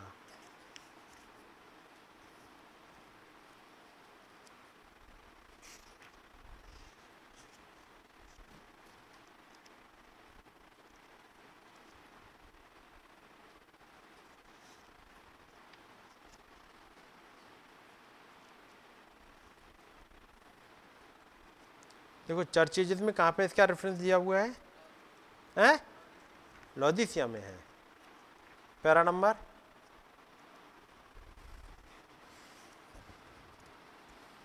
हाँ। Para number one fifty five. अब यहाँ पर नबी कह रहे हैं। अब मुझे यहाँ पर कहने दें। मैं ये विश्वास नहीं करता कि खुदा केवल झूठी कलीसिया को मन फिराव के लिए बुला रहा है। अब मुझे यहाँ पर कहने दें, ये मन फिराव किसके लिए? उन्होंने प्रचार किया। इस नबी ने मन फिराव किसके लिए प्रचार किया? सुनिएगा लौदीसिया के लिए। अब मुझे यहाँ पर कहने दें, मैं ये विश्वास नहीं करता कि खुदा केवल झूठी कलीसिया को मन फिराव के लिए ही बुला रहा है। इस आयत में वो अपने चुने हुए से बात कर रहा है। अपने चुने हुए से बात कर रहा है। और उनसे कह रहा है, उसके बच्चों में बहुतेरे अभी भी झूठी कलीसियाओं में हैं। वे हैं वे हैं जिनके विषय में इफ्सियों पाँच चौदह में यह कहता है, हे सोने वाले, जाग और मुर्दों में से जी उठ और मसीह तुझे ज्योति देगा। यह बात कर रहा है अपने चुने हुओं से। तब कहते नबी, सो रहे होने का मतलब यहाँ पर मरे हुए होना नहीं है। जब उन्होंने कहा, आए सोने वाले, जाग। यहाँ सो रहे होने का मतलब यहाँ पर मरे हुए होना नहीं है। ये मरे हुओं के बीच में सो रहे हैं। उन डिनोमिनेशन में है तो खुदा के बच्चे, लेकिन वहाँ अभी भी उसी वाली हालात में है। यानी एक संस्था में सो रहे हैं, मरे हुओं के बीच में ये सो रहे हैं। आवाज़ उनके लिए क्या है? अय सोने वाले, जाग जा। तू मुर्दा नहीं है, वो मर रहे हैं, वो मरी मराई कलीसियाएँ हैं। वे वहाँ बाहर उन मरे हुए डिनोमिनेशनों में हैं। वे उन्हीं के साथ बहे जा रहे हैं। खुदा चिल्लाता है, जाग जा। और जाग कैसे जा? आगे सुनिएगा। जाग जा। कैसे जागे? अपनी गलती से मन फिरा। अपनी सोई हुई कंडीशन से निकल रहा। देख ले क्या वो जिसके लिए प्रचार हुआ, जिसके लिए फॉरनर भेजे, क्या वो रास्ता तैयार हो गया? क्या वो प्रभु अंदर आ गया? खुदा चिल्लाता है, जाग जा, अपनी गलती से मन फिरा। वापस आता हूँ फिर। मैं गॉड हाइट्स वाले में वे लोग तो राजभवनों में रहते हैं। और वे उसी प्रकार की प्रसिद्धि भी यश की मूर्खता में विलिप्त रहते हैं। 312 परंतु उसने कहा, तब तुम माँ क्या देखने गए थे? अगला सवाल है, फिर क्या देखने गए थे? एक झुंड गया था यह देखने के लिए, जो प्रचारक कैसा दिखता है? क्या तो हवा से हिलते हुए सरकंडे को देखने गए थे? मेरी बात समझ रहे हैं? यह हवा से हिलता हुआ सरकंडा क्या होता है? आगे बताते हैं। तब तुम वहाँ क्या देखने गए थे? क्या हवा से हिलते हुए सरकंडे को देखने गए थे? क्या तुम उस व्यक्ति को देखने गए थे जो यह कहता है, तुम जानते हो? तुम बन्या संस्था के सदस्य हो। परंतु तुम यहाँ हमारी असेंबली में आ जाओ और मैं तुम्हें बताता हूँ कि मैं तुम्हें यह कर दूँगा। हम तुम्हें ये बना देंगे। मेरा विश्वास है, मैं ये कर दूँगा। ये है हवा से हिलता हुआ सरकंडा। तुम मेथोडिस्ट हो तुम सी एन आई में आ जाओ। सी एन आई वाले हो पेंटिकॉस्टल में आ जाओ। पेंटिकॉस्टल वाले हो जीसस ओनली में आ जाओ। योवा बननेस में आ जाओ टू नेस में आओ थ्री नेस में आ जाओ। इन्हीं किसी में आ जाओ। ये क्या है? ये सब हवा से हिलते हुए सरकंडे हैं। और ये यहुन्ना हवा से हिलता हुआ सरकंडा नहीं था। दूसरे शब्दों में, यहुन्ना किसी भी डिनोमिनेशन को बनाने नहीं आया। हवा से हिलता हुआ सरकंडा। यूना नहीं था ऐसा। ये तुम आ जाओ, सदुकी बन जाओ और फरीसी ना रहो। एक विश्वास करता पुनरुत्थान है, एक करता है कि नहीं है। वो कहते तुम सदुकी हो, तुम विश्वास करते हो, पुनरुत्थान नहीं है, आ जाओ, हमारे पास आ जाओ। हम तुम्हें पुनरुत्थान के मैसेज बताएँगे। तुम पुनरुत्थान में विश्वास करते हो, तुम सदुखी बन जाओ। यही ये हवा से हिलते हुए सरकंडे में कभी इस डिनोमिनेशन या उस डिनोमिनेशन। क्या तुम इन्हीं में जाना चाहते हो? क्या देखा तुमने यूना में? क्या देखा इसी को नबी में? क्या तुम्हें वो बैप्टिस्ट समझ में आया? या वो किसी ने कहा, भाई ब्रनम, मुझे लगता है मैंने आपको काम करते देखा। आप पेंटिकॉस्टल हो। किसी ने कहा, भाई ब्रनम आप बैप्टिस्ट हो। एक ने कहा, भाई ब्रानम, आप एक नाजरीन, आपकी जो बातें हैं वो पिलग्रम होलीनेस या नाजरीन की तरह हैं। आप क्या हो? उन्होंने कहा, मैं बैप्टिस्ट नाजरीन पेंटिकॉस्टल हूँ। मैं क्या हूँ? मैं कोई हवा से हिलता हुआ सरकंडा नहीं हूँ। मैं बचन के साथ खड़ा हूँ।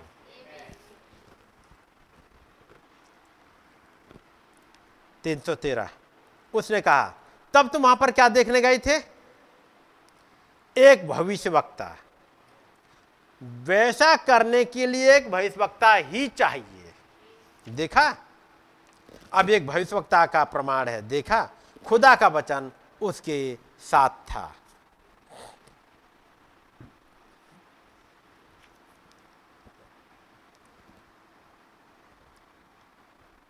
पैरा नंबर 320 यहाँ तक कि, अब यीशु मसीह के बारे में कहते हैं, कैसे उसने अपने आप को सौंप दिया? आगे 321 पे पढ़ रहा हूँ। वे उसे पहचानने में चूक गए थे। खुदा सरलता में, लेकिन वो वहाँ पर चूक गए थे। वापस फिर आते हैं इसी मत्ती की इंजील में। पढ़िएगा भाई, उसकी छठी आयत। और धन्य है वो जो मेरे कारण ठोकर ना खाए। जब वे वहाँ से चल दिए तो यीशु यहुन्ना के विषय में लोगों से कहने लगा तुम जंगल में क्या देखने गए थे? क्या हवा से हिलते हुए सरकंडे को? फिर तुम क्या देखने गए थे? क्या कोमल वस्त्र पहने हुए मनुष्य को? देखो जो कोमल वस्त्र पहनते हैं वे राजभवनों में रहते हैं। तो फिर क्यों गए थे? क्या किसी भविष्यवक्ता को हाँ मैं तुमसे कहता हूँ कि भविष्यवक्ता से भी बड़े को।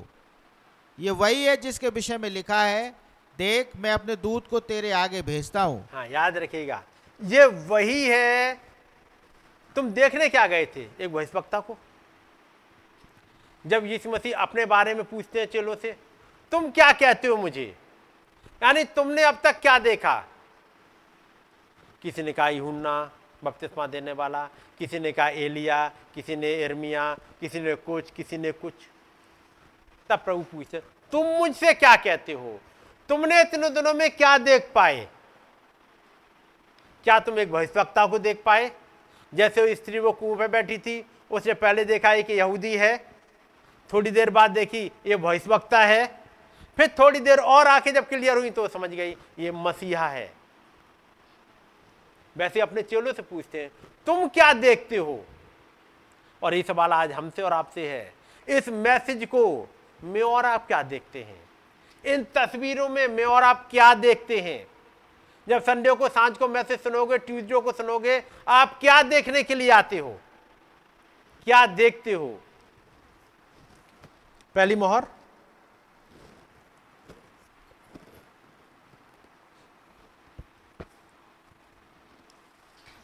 और उसका para number one seventy five. तब इसे स्पष्ट नहीं किया गया था, परंतु यूना ये वो वाला जो यूना चेला है, परंतु यूना ने क्या देखा था? उसने केवल एक श्वेत घोड़े को इसके ऊपर एक सवार बैठा था, निकलते हुए देखा। इसलिए जब उसने इसे देखा तो उसने उसे लिख दिया। यूना से कहा गया, जो कुछ तू देखता है, उसे लिखता जा। यही कहा गया?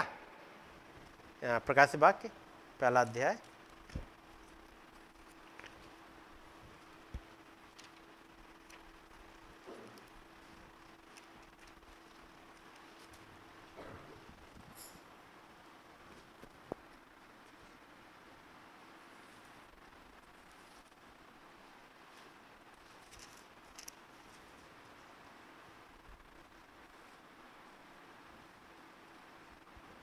और उसकी ग्यारहवीं आयत। जो कुछ तू देखता है उसे पुस्तक में लिखकर सातों कलिसियाओं के पास भेज दे। जो कुछ तू देखता है उसे लिख के भेज दे। और वो लिखता जा रहा है उन्नीस में आयत। इसलिए जो बातें तूने देखी हैं और जो बातें हो रही हैं और जो बातें इसके बाद होने वाली हैं उन सबको लिख ले। हम्म, और यूना लिखता जा रहा है। अब वापस में आता हूँ फसिल में। यही तो था जो उसने कहा था आ और देख। अतः यूना वो देखने के लिए गया जो वो देख सका ताकि कलिसिया को लिखे। और जब वो गया तो उसने देखा एक श्वेत घोड़ा है। और जो उस घोड़े पर बैठा है, वो धनुष लिए हुए है। और वो जय प्राप्त करता हुआ निकला कि और भी जय प्राप्त करे। और उसे वहाँ एक मुकुट दिया गया। अब यही था, वो जो सब कुछ यूना ने देखा था। सो उसने लिख दिया। वो सब उसने लिख दिया। अब देखिए, वो केवल चिन्ह के रूप में था। और ठीक इसी रीति से कलिसिया ने इसे ग्रहण किया है। चिन्ह के रूप में लिखा गया चिन्ह के रूप में देखा, चिन्ह के रूप में लिखा और कलिसिया ने चिन्ह के रूप में ही समझा। परंतु प्रतिज्ञा के अनुसार वो इसे अंत के दिनों में प्रकट करेगा। दिखाएगा कि वो क्या है। खुदा इसे समझने में हमारी सहायता करे। कलिशई काल थे, पर इस अंतिम कलिशई काल के सातवें संदेश के आने तक ये पूर्ण रूप से प्रकट नहीं किया गया था। देखिएगा अब वो आरंभ करता है, यदि आप ध्यान दें। ये सातवीं कलिशय काल का ये सुषमाचार दूत कोई डिनोमिनेशन आरंभ नहीं करता है। यहुन्ना कोई डिनोमिनेशन आरंभ करने नहीं आया था। पूछा गया था, तुम क्या देखने गए थे? सरकंडे को, यानी एक और डिनोमिनेशन स्टार्ट कर दे, ऐसे किसी को? तो याद रखिए यूना कोई भी डिनोमिनेशन स्टार्ट करने नहीं आया था। ये नबी कोई भी डिनोमिनेशन स्टार्ट करने नहीं आया।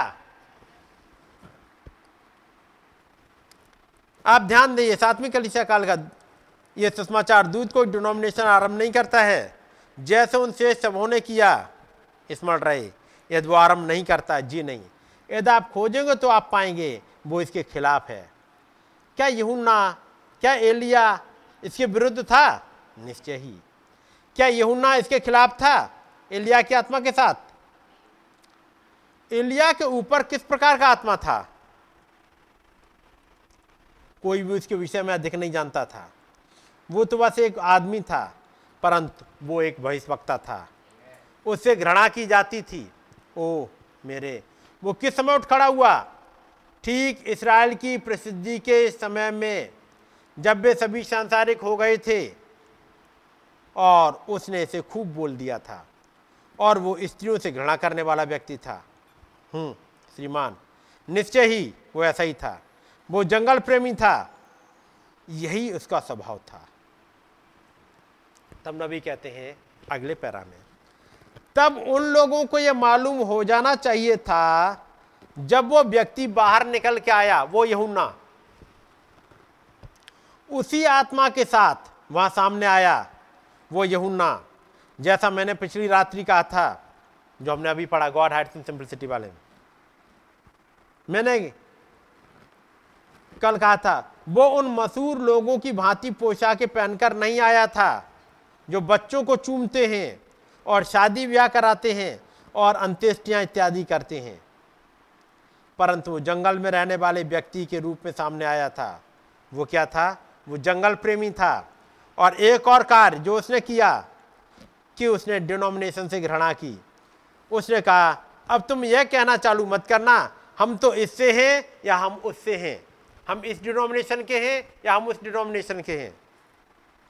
क्योंकि मैं तुमसे कहता हूँ, खुदा इन पत्थरों से अब्राहम के लिए संतान उत्पन्न कर सकता है। वो कोई समझौता करने वाला व्यक्ति नहीं था। वो कुछ नहीं।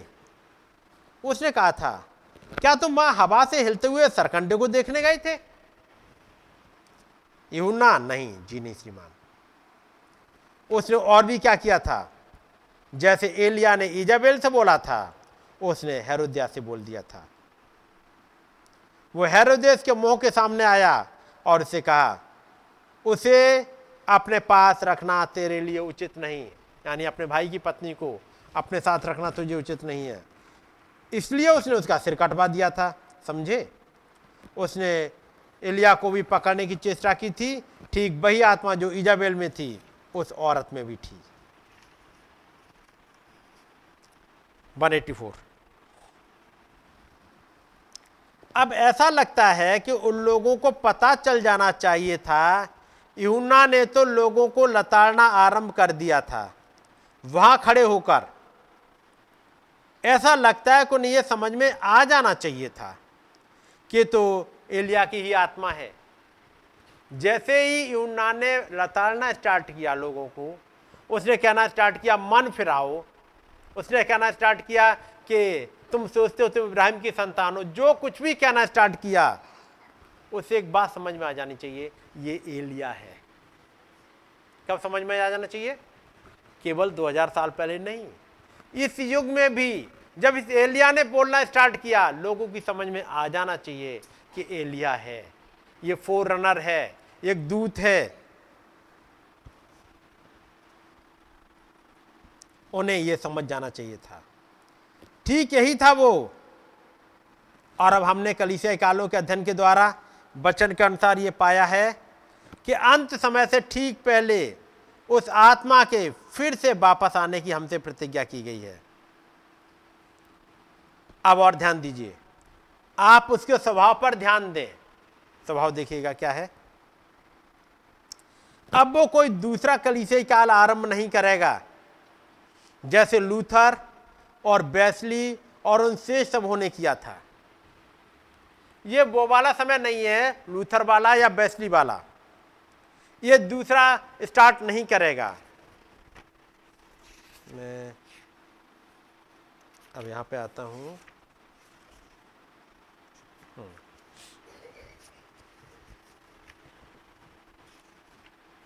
ये जो मैसेज है हाँ। तुम क्या देखने गए थे? एक अक्टूबर वाला मैसेज और मेरे साथ निकालिएगा उत्पत्ति।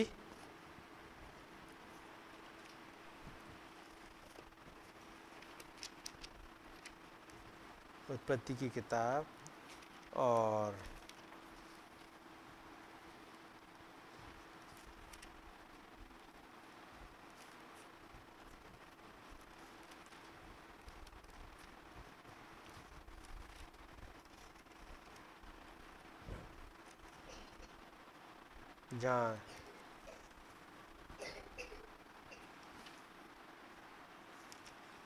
ये पैरा नंबर चैप्टर नंबर छब्बीस।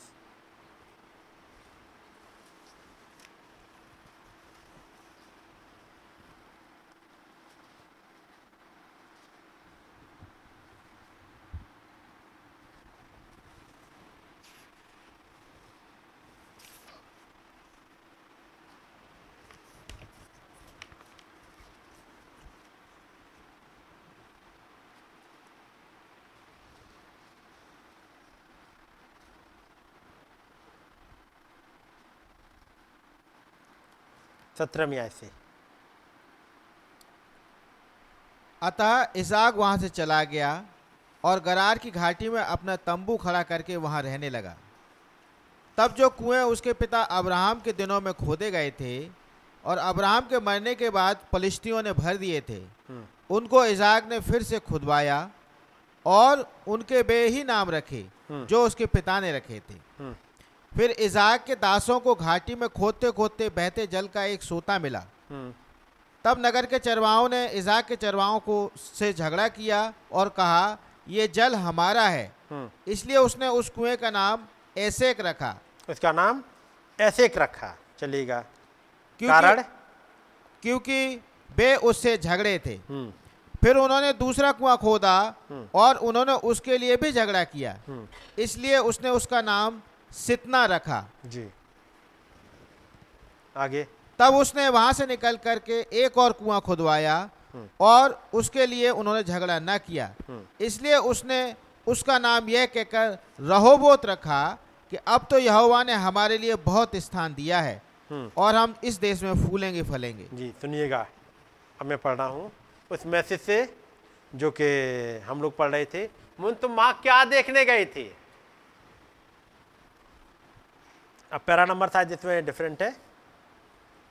You know Jacob dug a well याकूब ने एक कुआँ खोदा। ये इजा का ज़िक्र है, जो हमने अभी पढ़ा था आपके सामने। आपने देखा? याकूब ने कुआँ खोदा। You know Jacob dug a well and the Philistine run away from it so he called it malice जब एक कुआँ खोदा फिलिस्तियों ने उसे यहाँ से भगा दिया, झगड़ा किया। पढ़ा था आपने? उन्हें एक सोता मिल गया। अब तक सोता था नहीं। उस आयत को फिर से पढ़िएगा। यदि आप जरा गौर से देखें, पंद्रहवीं आयत। सो जितने कुओं को उसके पिता इब्राहिम के दासों ने इब्राहिम के जीते जी खोदा था, उनको फिलिस्तियों ने मिट्टी से भर दिया। जो कुछ उसके पिता इब्राहिम ने खोदा था जो कुछ पिंते किसके दिन ब्लेसिंग्स आई थी, वो सब की सब इन फिलिस्तियों ने भर दी। इन डिनोमिनेशन काल में तमाम तरह की जो बिलाम की शिक्षा, ईजबेल की शिक्षा और न्यूक्लिक शिक्षा, इन्होंने सब भर दिया। वो सारी बेदारी खत्म कर दी। तब आया इजहाक। एक लंबे समय के बाद जो पैदा हुआ लड़का, वो आया। उसने फिर से खोदा। मार्टिन लूथर ने फिर से खोदा। ताकि वो ब्लेसिंग वापस आ पाए, ताकि वो रीति रिवाज और तमाम ट्रेडिशन से बाहर निकल के आ जाएँ। उसने फिर से खोदा। और तब, अठारहवीं आयत में, तब जो कुएँ उसके पिता इब्राहिम के दिनों में खोदे गए थे और इब्राहिम के मरने के पीछे फलिस्तियों ने भर दिए थे, उनको इजाक ने फिर से खुदवाया और उनके वे ही नाम रखे जो उसके पिता ने रखे थे। फिर इजाक के दासों को नाले में खोदते खोदते बहते जल का एक सोता मिल गया। खोदते खोदते एक दिन एक किताब मिल गई। एक दिन उस लाइब्रेरी में वो बाइबल मिल गई। और जब वो बाइबल मिल गई, अब कुआँ फिर से आना था। फिर से सोता मिल गया, वही वाला जो पहले बहा करता था, एक लंबे समय के बाद। लेकिन फिर ने फिर से झगड़ा किया। नबी, सुनिए क्या कहते हैं। और फिलिस्तियों ने उसे भगा दिया। उसने उससे उसका नाम रखा malice and the dug another well और तब उसने दूसरा खोदा। And Philistine run away run him away from it और फिलिस्तियों ने फिर से उसे भगा दिया। So they called it strife तो उसने उसका नाम स्ट्राइप हिंदी में क्या लिखा हुआ है? पहले का नाम रखा एसेक, क्योंकि वो झगड़े थे। दूसरे का नाम रखा उसने सित्रा। क्योंकि फिर से झगड़े थे। है नहीं? दो बार झगड़े बाईस और कुआँ खुदवाया हम्म। हम्म।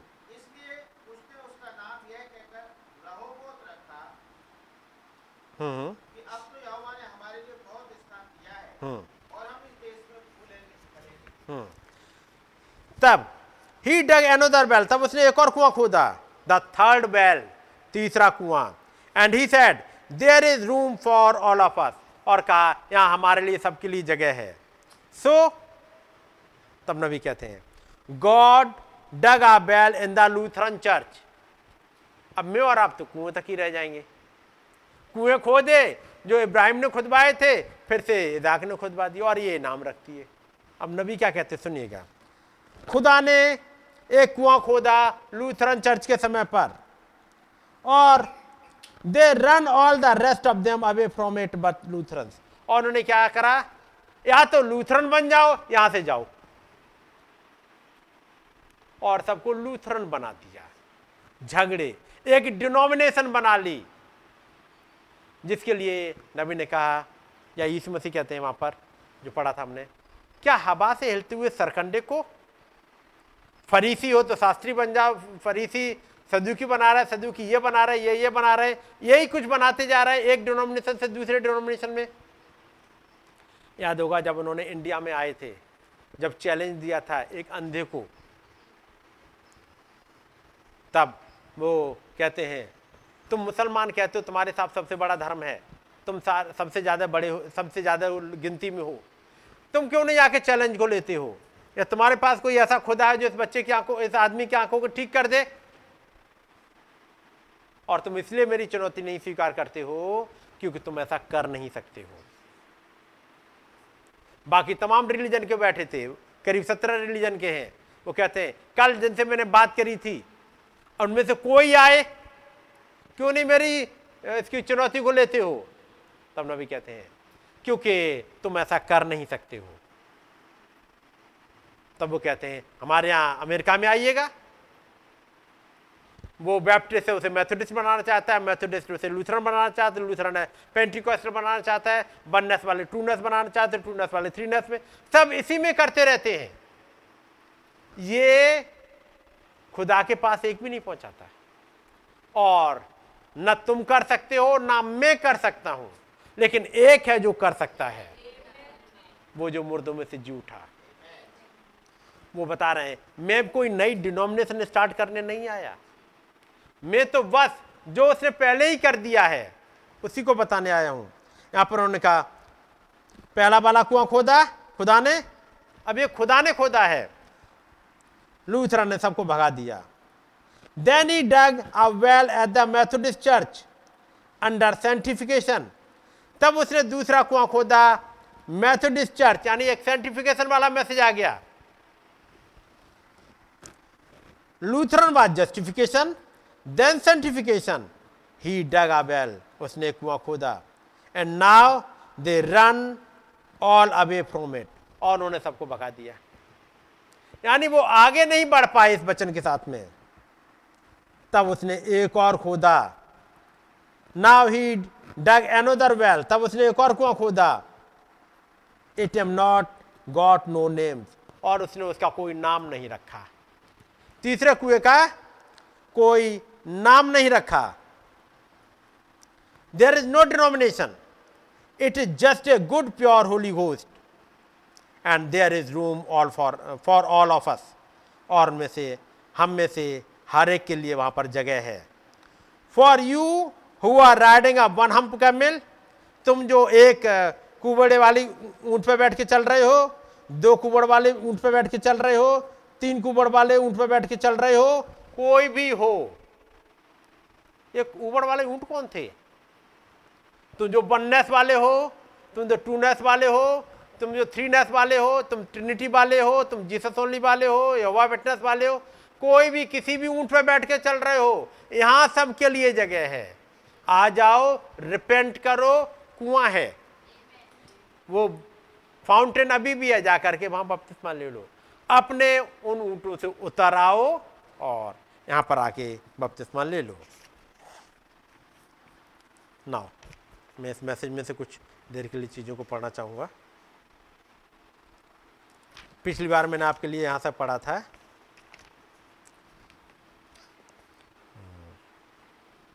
पैरा नंबर, मेरी जो बुक है उसमें ट्वेंटी सेवन तक पढ़ दिया था मैंने। तब यीशु मसीह ने पूछा what went you out to see तुम वहाँ क्या देखने गए थे? Did you go to see a Pharisee क्या तुम एक फरीसी को देखने गए थे? आप सोचो, आप क्या देखने आए हो?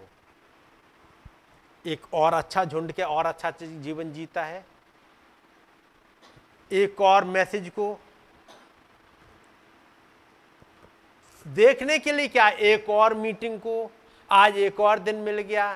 क्या इसी में जीना चाहते हो? या आज के दिन उससे मुलाकात करके जाना चाहते हो? जीसस है जीसस मसीह ने कहा, तुम क्या देखने गए थे? क्या तुम फरीसी को देखने गए थे? सदुकी को देखने गए थे? मैथोडिस्ट को देखने गए थे? बैप्टिस्ट को देखने गए थे? और प्रेसबेटेरियन? या प्रेसबेटेरियन को देखने गए थे? What did you go to see तुम क्या देखने गए थे? क्या जो अच्छे कपड़े पहनते हैं, या वो जो अच्छी तरह से स्पीच दे लेते हैं? और इहुन्ना ने तो उसको जो कि चौथाई हिस्से का राजा था, उसको भी दुत्कार दिया था, उस देश को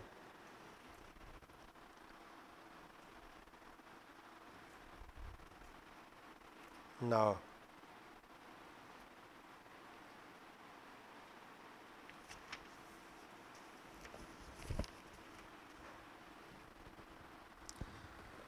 Could you imagine seeing John walk out there and say क्या आप इमेजिन कर सकते हो कि वहाँ पर यूना आया और जब वहाँ से टहलता हुआ आया और उसने जब प्रचार किया as long as the spirit of Elijah was on him he acted like Elijah जब तक उसके ऊपर एलिया की आत्मा थी, वो एलिया की तरह चला।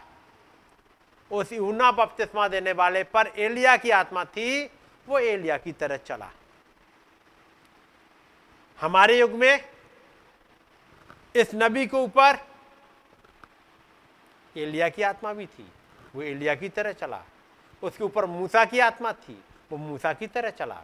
उसके ऊपर मसीह की आत्मा थी, वो मसीह की तरह चला। क्योंकि एलिया की आत्मा और मूसा की आत्मा, मसीह की आत्मा से अलग नहीं है।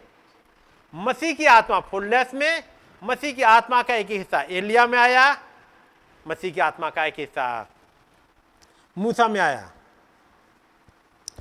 जब तक वो एलिया की आत्मा में था, एलिया की तरह चला। When you take two people that goes now start off and say oh I am going to be a Christian आज लोग हैं जो कहते हैं अच्छा मैं अब एक क्रिश्चियन होने जा रहा हूँ, और वे स्टार्ट कर देते हैं, और अगले छह महीने तक रहते हैं। छह महीने के बाद फिर से वापस चले जाते हैं। अनोइंटिंग उनके ऊपर से छोड़ के चली जाती है। आप क्या सोचते हो, मसीह होना क्या है? आपने मसीह को क्या सोचा? बहुत से लोगों ने गलत इंप्रेशन ले लिया है मसीह का, कि बहुत ही वो सिस्सी टाइप का था। यानी जिसने कहा, जब कोई तुम्हारे एक गाल पर थप्पड़ मारे तो दूसरा फेर दो। कोई तुम्हारा एक दो हर ले जाए तो दूसरा भी दे दो। आपने उसे बहुत कमज़ोर आंका है। नबी कहते हैं some people thinks that Christ was a sissy कुछ लोग सोचते हैं कि यीशु मसीह तो बहुत एक सिसी टाइप का मतलब एक, बहुत कमज़ोर सा Christ was the greatest of all man मसीह उन आदमियों में सबसे महान था। He was the example man वो एक आदर्श खुदा था, आदर्श इंसान था। Not only was he man but he was God man वो केवल मनुष्य नहीं था, बल्कि वो खुदा मनुष्य था। He was God with us वो खुदा था हमारे साथ। Emmanuel he was the humblest of man वो मनुष्य में सबसे ज़्यादा हम्बल पर्सन था।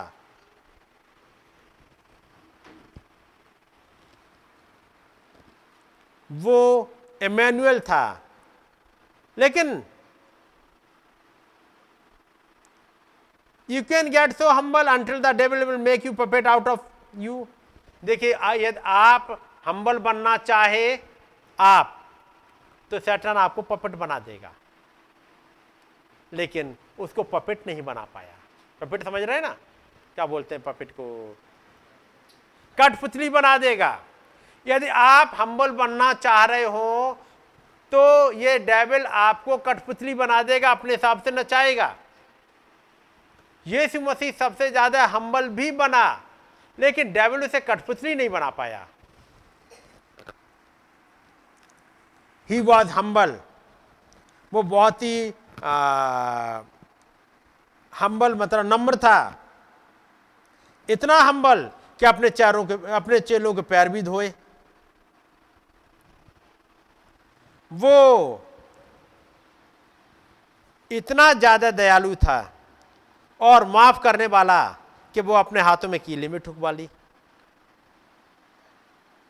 बट लेकिन वो इतना ऐसा इंसान भी था। मैन इनफ जिसे कहते हैं कि जब उसने रस्सियाँ ली, उसके कोड़े बनाए और तमाम जो लेन देन करने वाले थे मंदिर में, उनको निकाल के भगा दिया। तो कितना हम्बल था वो। वो जिस जगह पे जो काम करना है, उसे डेविल पपेट नहीं बना पाया। फरीसी पपेट नहीं बना पाए। उसने उनके मुँह पे बोला यहुन्ना, जो कि बहुत ही नम्र था, यहाँ तक इतना नम्र कि अर्दन के किनारे खड़ा रहता था। उसे ज़रूरत नहीं थी कि कोई आराधनालय दे दे दे, ताकि उसमें जाके प्रचार करे। वो तो इतना नम्र था, वो आसमान के नीचे खड़ा हो जाता था और वहीं से पुकार सकता था, लोगों को प्रचार कर सकता था। उसे ज़रूरत नहीं थी कोई आए और उसका चर्च बनाए या उसको पैसे दे उसके पास्टरशिप के लिए। उसने तो अपनी ज़िंदगी उन टिड्डियों पर और शायद खा खा के गुजार ली थी। इसलिए यीशु मसीह ने पूछा, तुम क्या देखने गए थे? एक ऐसा आदमी जो फरीसियों के साथ रहता हो, या सरकंडे की तरह हिलता हो, या सदुकी हो, या क्या तुम देखने के लिए गए थे? तब नबी कहते हैं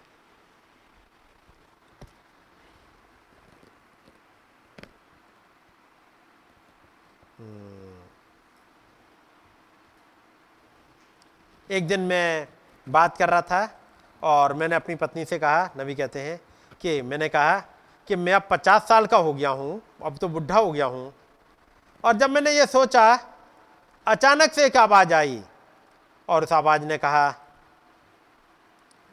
खुदा एक आदमी को पचास साल ट्रेंड कर सकता है पचास मिनट का काम लेने के लिए। काम होना है बस पचास मिनट का, पचास साल ट्रेनिंग दे सकता है। क्या उसने यूना को ट्रेनिंग मूसा को ट्रेनिंग नहीं दी? खुदा ने मूसा को ट्रेनिंग दी। चालीस साल, जब उसे, जब वो अस्सी साल का हो गया चालीस साल तो जो कुछ इसके अंदर था, उसको निकाला और खुदाबंद ने चालीस साल ट्रेंड किया ताकि निसरालियों को वहाँ से निकाल के ले जाए।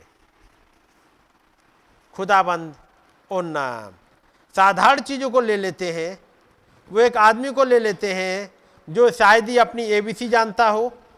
या आप गॉड हार्ट एंड सिंपलिसिटी में पढ़ चुके हो। एक धोबिन में से, एक कपड़ा साफ़ करने वालों में से, एक और किसी गरीब में से अपने आप को प्रकट कर देंगे उसको सिखा के। तब नबी कहते हैं, खुदाबंद कैसे साधारण कामों को करते हैं? वो एक आदमी को ले लिया जिसे एबीसीडी भी नहीं आता हो। और उन्होंने एक आदमी को लिया और वहाँ पर हज़ार आद, फिलिस्तियों को भगा दिया। उसने एक गधे के जबड़े की हड्डी को लिया। उस गधे के जबड़े के हड्डी से हज़ार जो वो लिए हुए थे, हथियार लिए हुए थे, उन लोगों को भगा दिया। याद रखिए, वो हमारा खुदा है। Who rides the wave of high एक गधे की जबड़े की हड्डी से एक हज़ार लोग मार दिए। उसने ले लिया है। उसने यूना को ले लिया जंगल में और उसको सिखाया। तब नबी एक बात और कहते हैं। याद रखिएगा, हर एक आदमी जो जंगल में चला जाए यूना नहीं होता। नकल करने के लिए चल दिए। यूना जंगल में रहता था यूना एलिया जंगल में रहता था, मैं भी जंगल में रहूँगा। मैं भी बन जाऊँगा, एलिया। आप एलिया नहीं बन सकते। God take simple things it does not take great things it take simple things used right. Now, every man lived in the wilderness was not a John. हर एक कोई जंगल में रह रहा था वो यूना नहीं था every man carried a slingshot was not David हर एक आदमी अपनी गोफन लेके चल दिया सोचेगा मैं बन जाऊँगा दाऊद दाऊद नहीं था every man picked up a jawbone in of a mule by not Samson हर एक आदमी जिसने गधे की जबड़े की हड्डी को लेके चल दे, सिमसोन नहीं बन जाता। What when it is use in the anointed hands of God servant servant of God ये तो तभी होता है जब खुदा के सेवक के उस अनोइंटेड हाथों में चीज़ें जाती हैं। तब वो गोफन काम करती है। तब वो गधे के जबड़े की हड्डी काम करती है।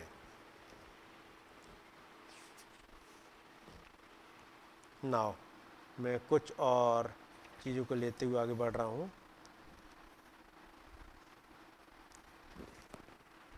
नबी एक घटना को सुना रहे हैं।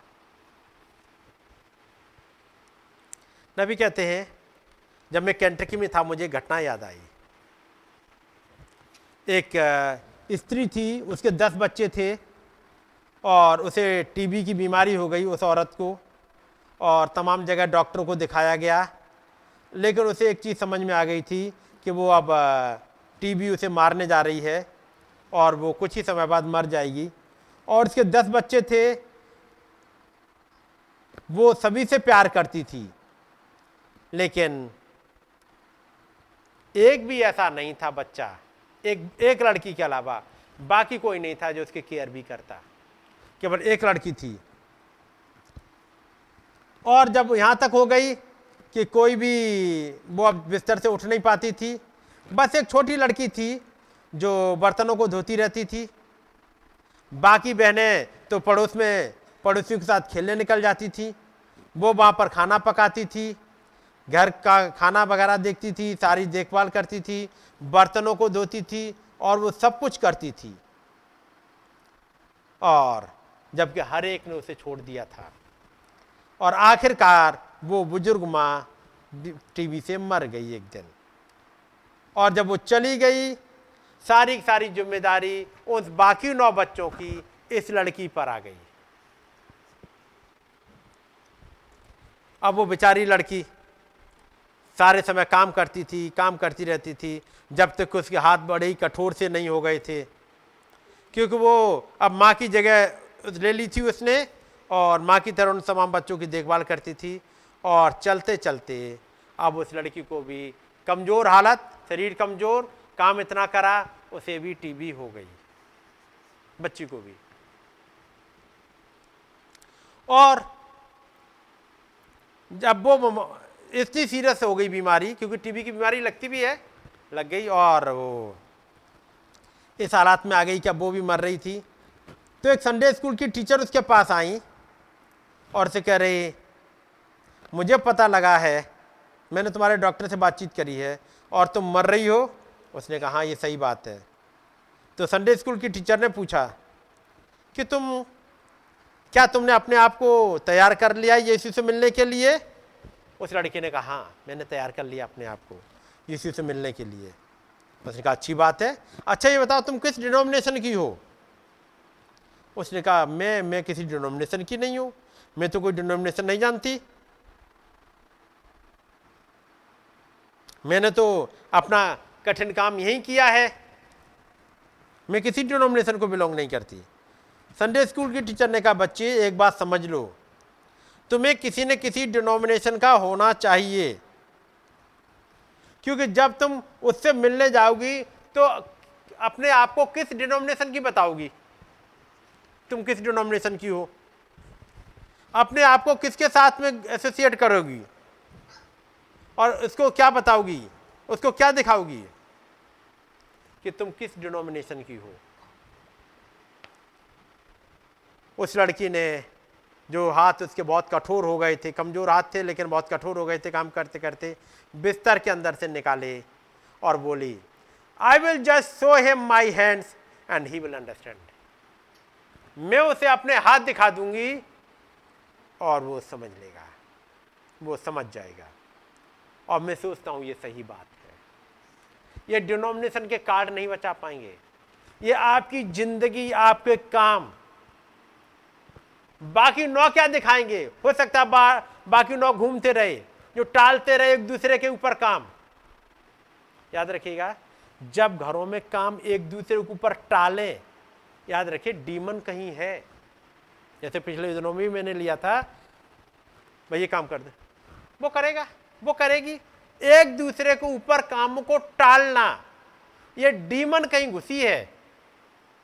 क्योंकि पिछली बार मैंने बताया था, एक क्रिश्चियन एटीट्यूड क्या होता है? क्रिश्चियन एटीट्यूड के लिए मैंने पढ़ा था।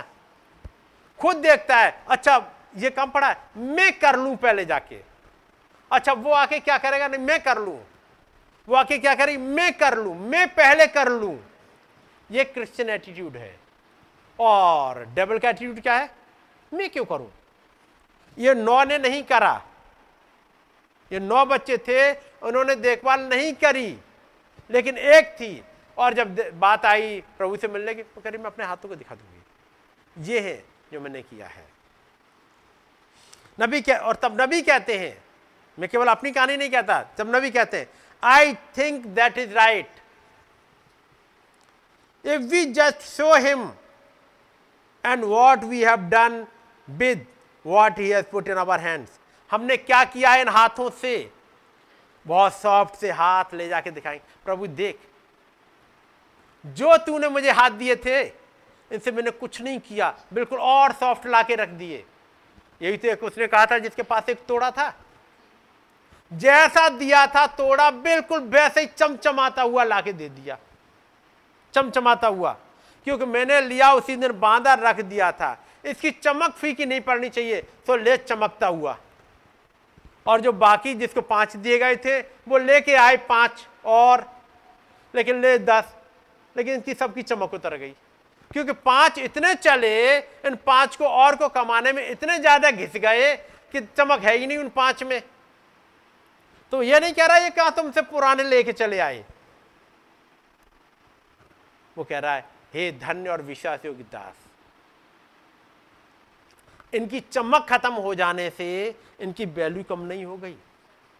लेकिन जो वैसे ही अपने गोले, वो क्या कहते हैं, ढिल्ले मिल्ले हाथ लेके प्रभु जैसे आपने दिए थे। मेरे चेहरे पे एक भी झुर्री नहीं आई है। मैंने पाउडर लगा के इन सबसे एकदम बिल्कुल फिट करके, मैं गया ही नहीं धूप में। जहाँ दिक्कत आती तन्वय बताते क्रिश्चियन को एक रगेद क्रिश्चियन होना चाहिए। और एक दिन वो हिसाब लेगा, यदि आप लोगों जो मैसेज सुन रहे होते हो, बहनों के लिए है या जो अपने बच्चों को सही तरह से, सही डायरेक्शन में पाल लें इस बचन के भय में होते हुए बच्चों को पाल ले आपने अपना काम कर लिया। बात समझ गया नहीं? बहनों को प्रचार करने की जाने की ज़रूरत नहीं होती है। गवाही ज़रूर देते रहिएगा। कोई आपको और मिलता है, जिसको आपको गवाही देने, बिल्कुल गवाही दीजिएगा। प्रचार करने का काम बहनों का नहीं है। और यदि उन्होंने अपने बच्चों को पाल लिया, खुदा के वचन के अनुसार उन्होंने एक काम कर लिया जो उन्हें दिया गया था। लेकिन भाइयों के लिए, जिन्होंने मैसेज सुना है और किसी के लिए कहीं प्रचार करने के लिए नहीं गए, प्रभु, हम कहीं नहीं गए। देख, बिल्कुल वैसे ही आ गए हैं। जवाब देना पड़ेगा। बात समझ रहे उस लड़की ने अपने हाथों को बाहर निकाला और उसने कहा, मैं दिखा दूँ। बस। पॉलिस, तुमने क्या किया? उन्होंने कहा, मैं तो घाव लिया हूँ इन्हीं को देख लो प्रभु। ये जो घाव है, इनको आप देख लो बस। I think that is right मैं सोचता हूँ ये बात सही है। If we just show him यदि हम ये दिखा सके and what we have done with what he has put in our hands जो कुछ उसने हमें दिया है। मैं कहूँगा, जवानों के लिए, ये मैसेज तुम्हारे हाथ में है। ये, अपने लिए भी और ले जाके गवाही देने के लिए भी। Let us do it with all that is in us आइए हम वो पूरा सब कुछ निकाल के इसके लिए लगा दें, जो हम कर सकते हैं। फिर से वही सवाल आता है। What went you out to see तुम देखने क्या गए थे? यानी अभी ये खत्म नहीं हो रहा है। और क्या देखने गए थे? मेरे विचार से कम से कम बीसियों मैसेज होंगे। जहाँ नबी इन वाले हिस्से को ले आते हैं। कभी सेवन सील्स में कभी God hides and first seal में क्वेश्चन एंड आंसर में Christ is the mystery of God revealed में he that is in you में आ, और आ, बे बातें जो होनी थी उन तमाम में ये मैसेज को लेकर के बार बार आते। क्या देखने गए थे? आज क्या देखने आते हो? What went you out to see तुम क्या देखने गए थे? What is he going to see in you और वो आपके अंदर क्या देखने जा रहा है? When you meet him at that day जब आप उस दिन वहाँ उससे मिलेंगे, आप उसे क्या दिखाओगे? If you have nothing to show him यदि आपके पास कुछ भी नहीं है उसे दिखाने के लिए, जबकि while everything is present to show him think of it आप सोचिएगा, जबकि तमाम चीज़ें थी आपके पास, जो कर सकते थे, दिखा सकते थे, आप क्या दिखाओगे इस दिन? और तब फिर एक नबी वहाँ प्रेयर करते हैं, और मैं आगे बढ़ता हूँ थोड़ा सा। प्रेयर में भी उसी टॉपिक को लेते हुए एक घटना को मैंने आपको सुना दिया। अब एक घटना और मैं आपके सामने पढ़ूँगा। और वो आखिरी घटना है। जब नबी इस मैसेज को प्रचार करते हैं, वो गाना को गा रहे हैं। और गाना है there is a fountain filled with blood यहाँ पर ये निकाल देना जरा। गाने का हिस्सा ताकि ऑडियो भी सुन सकें। क्योंकि इसमें काफ़ी कुछ गाना है। इसको निकालिएगा, जहाँ से मैंने अभी लूथरन वाला पढ़ा। फिर मैं बीच में बताऊँगा, उसे रोकिएगा, नहीं तो इस वाले गाने को सुनते चलिएगा नबी के साथ ही। यहाँ से स्टार्ट होता है, room room, yes there is a room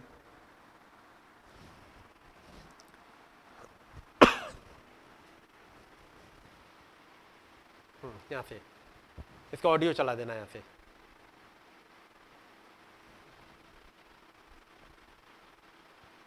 और आप मेरे साथ सुनते चलिएगा। एक जगह पे यहाँ पर रोकना, जब यहाँ पर आ जाए।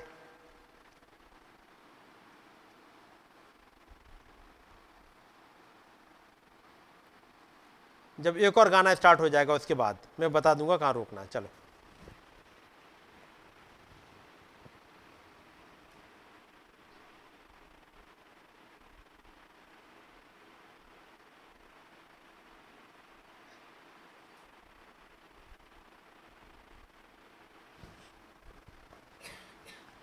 एक घटना और है। आ रहा है ना?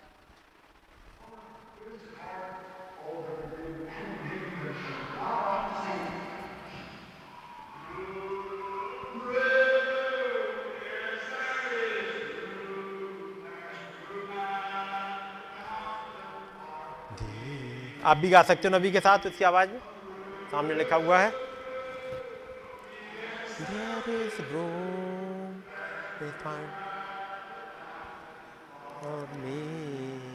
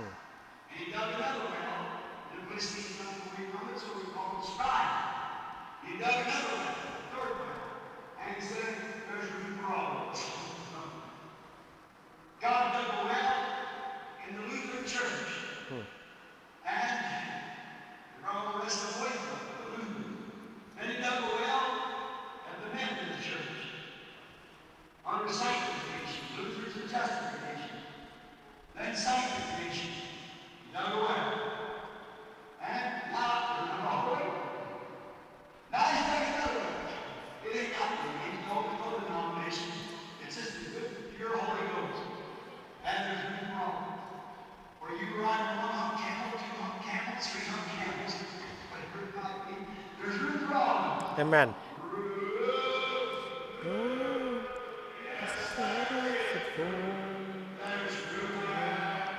Mountain for you, for room. The fountain for me. Amen.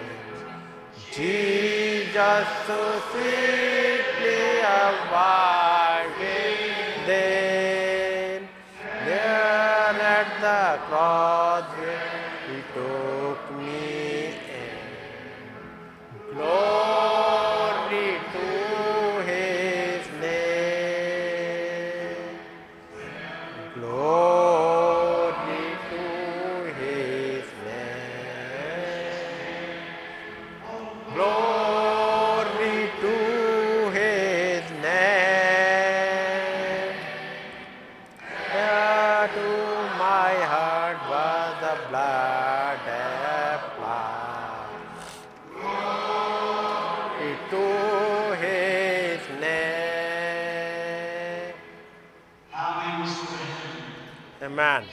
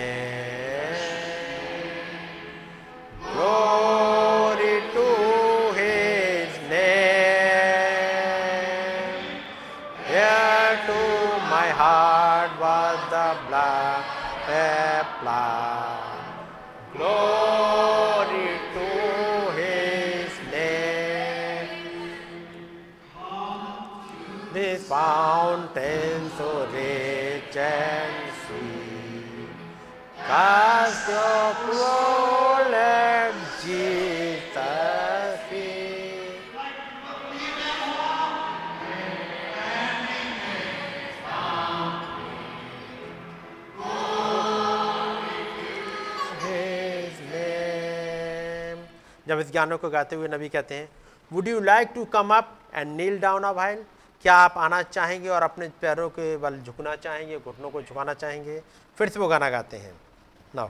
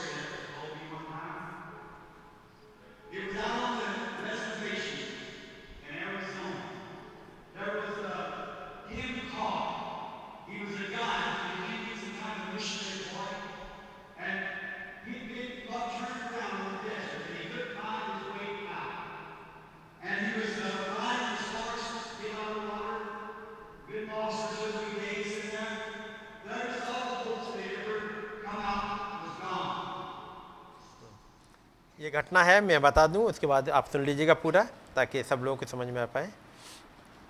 यहाँ पर नबी एक घटना को बताते हैं कि मुझे गाना ये अचानक से क्यों याद आया, और वो गाना है there is a fountain field filled with blood एक सोता है, इमैनुअल के नसों से बहता।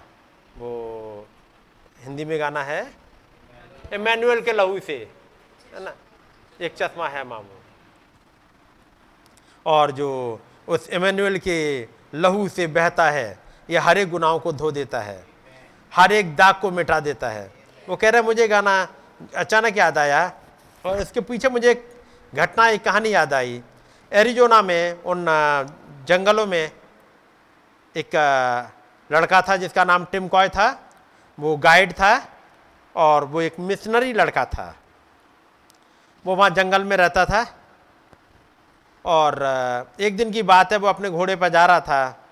उसका पानी ख़त्म हो गया था और वो रास्ता भूल गया था। दो तीन दिन तक वो भटकता रहा और उसकी सारी उम्मीद ख़त्म हो गई थी।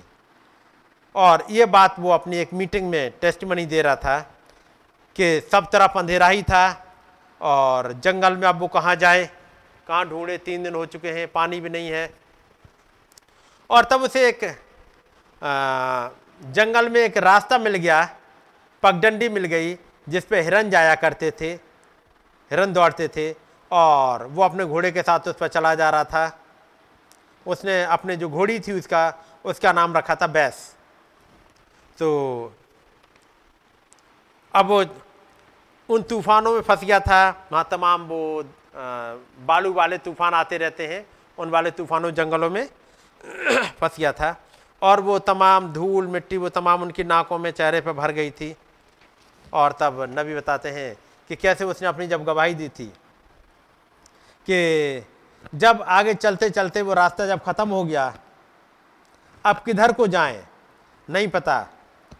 और आगे चल के एक जगह से वो रास्ता वहाँ से तीन चार पगडंडियाँ टूटती थीं, तीन चार पगडंडी वहाँ से निकलती थीं। अब जो ये टिमकॉय है उसने सोचा कि मैं इस वाले रास्ते पर जाऊँगा, ये थोड़ी सी ठीक दिखती है और मुझे हिरनों के जाने के निशान भी दिखते हैं जो पानी पीने के लिए जाते होंगे। इसलिए मैंने चाहा कि अपने घोड़ी को उसी वाले रास्ते पर लेके चलूँ और बार बार उसे मोड़ रहा था, वो जाने को तैयार नहीं। वो कह रहा है, जो अपना बूट पहने हुए था, उससे उसको, जो उसमें लोहे की वो लगी रहती है ना जो पैर अपने रखते हैं तो उससे उसको घोड़ी को मार कि उधर को चल। जिधर ये सोचा कि इधर रास्ता सही है और आगे पानी मिल सकता है। और वो घोड़ी जाने को तैयार नहीं थी तो उसने बहुत ज़्यादा अपने पैर से हिट किया तो उसे खून तक निकलने लगा था, यानी खाल वगैरह छिल गई थी घोड़ी की। और घोड़ी उस दर नहीं जाना चाह रही थी, उस वाले ट्रेल पर जिस पे ये ले जाना चाह रहे थे। उसको बहुत समझाया, मारा भी उसे, लेकिन वो उधर नहीं जा रही थी। और वो समझा रहा है कि भाई, इधर को चलो, इधर को चलो, लेकिन वो नहीं जा रही थी। और यहाँ तक कि वो लहू लुहान भी हो गई थी। और, तब वो कहते हैं, वो उस ट्रेल पर जाने को बिल्कुल भी तैयार नहीं थी, जब मैं ज़्यादा मोड़ा तो एक जगह खड़ी हो गई, वो नहीं जा रही थी। तब नबी कहते हैं, यही होता है। बहुत बार हम किसी ऐसे वाले रोड की तरफ़ जाना चाहते हैं, जो अच्छी सी दिखती हो। You see that is the way with a lot of people बहुत से लोगों के साथ यही मामला है। वो चाहते हैं उस वाली ट्रेल पर, जिस पर टेलीविज़न हो मूवी स्टार्स हो पॉपुलैरिटी हो या तमाम बड़े लोग हों, वो उस वाली पर जाना चाहते हैं। लेकिन एक हाईवे है जो स्वर्ग को जाता है। आगे कहते हैं, जब बहुत देर हो गई, जब घोड़ी इस पर नहीं जा रही थी, मैंने कहा अच्छा ठीक है। अब तुम जिस पर जाना चाहो, चलो, लेके जाओ। अब दूसरी तरफ़ जाना ही नहीं चाह रही। मैंने कहा अच्छा ठीक है, तुम जिस पर जाना चाहो। अब मैं तुम पर विश्वास कर लेता हूँ। इतनी दूरी तक तुम मुझे लेके आई हो दो तीन दिन मेरे साथ पानी तुम्हारे पास भी नहीं है, मेरे पास भी नहीं है। तुमने भी पानी नहीं पिया है। अब तुम जिधर चाहो लेके चलो। और हमने उसे छोड़ दिया मैंने कहा, मैं तुमसे ट्रस्ट करूँगा। भले ये पगडंडी बहुत ही वैसी धुंधली सी हो, यानी इस रास्ते पर कोई नहीं जा रहा हो तब भी मैं अब चलता जाऊँगा, जिधर तुम लेके जाओगे। तब वो कहते हैं, यही तरीका है उस सुषमाचार के साथ में। That is the way I feel about the gospel ये लगती तो धुंधली सी है। लेकिन ये आपको सही जगह पहुंचाई देगी। हम्म। कह रहा है थोड़े से आगे बढ़े थे और वहाँ दौड़ते हुए चले गए और वहाँ पर वो हम्म, जो घोड़ी वहाँ पर दौड़ती हुई चली गई और वहाँ पे आगे उन्हें पानी मिल गया और उन्होंने पानी पिया। पानी पीने जब पानी पी रहे थे और चिल्ला रहे थे तो ये टिम कॉय है उसने और आवाज़ सुनी वहाँ पर कोई और भी है जो कोई हल्ला मचा रहे हैं? तो देखा कुछ लोग हैं जो वहाँ पार्टी करने आए थे। तो और पिया पिए हुए थे, पार्टी अपनी मना रहे थे वहाँ पर, उस पानी के पास में? तो अब जब ये पहुँचा, इसने बताया कि मुझे बहुत भूख लगी है, कई दिनों से भूखा हूँ, और रास्ता में भूल गया था तो वो लोग इस टिमकॉय को पहचानते थे। टिमकॉय पूछा, क्या तुम वो टिमकॉय हो, इंडियन गाइड? उन्होंने कहा हाँ मैं वही हूँ। अच्छा ठीक है। उसने उसमें फलियाँ और सब्ज़ी वगैरह कुछ खाने पीने की चीज़ें दी और उसने खाया। खाने के बाद में उन्होंने अपना एक जग दिया, भरा हुआ। और वो था उसका शराब का, उसने कहा, इसे भी पियो। तो स्टिमकॉय ने कहा, नहीं, मैं इसे नहीं पी सकता। तो उनमें से एक आदमी बोल रहा है, कह रहा है, तुमने जो फलियाँ हमारी खाई थी और हमारा जो खाना खाया था, क्या ठीक था कि नहीं था? मैंने कहा हाँ ठीक था। कि देखो इसे पेट भर गया और इसको भी पियोगे, ये भी अच्छा है। तुम हम पे ट्रस्ट कर सकते हो और ये अच्छा है तुम इसे पियो। उसने कहा मैं इसे नहीं पी सकता।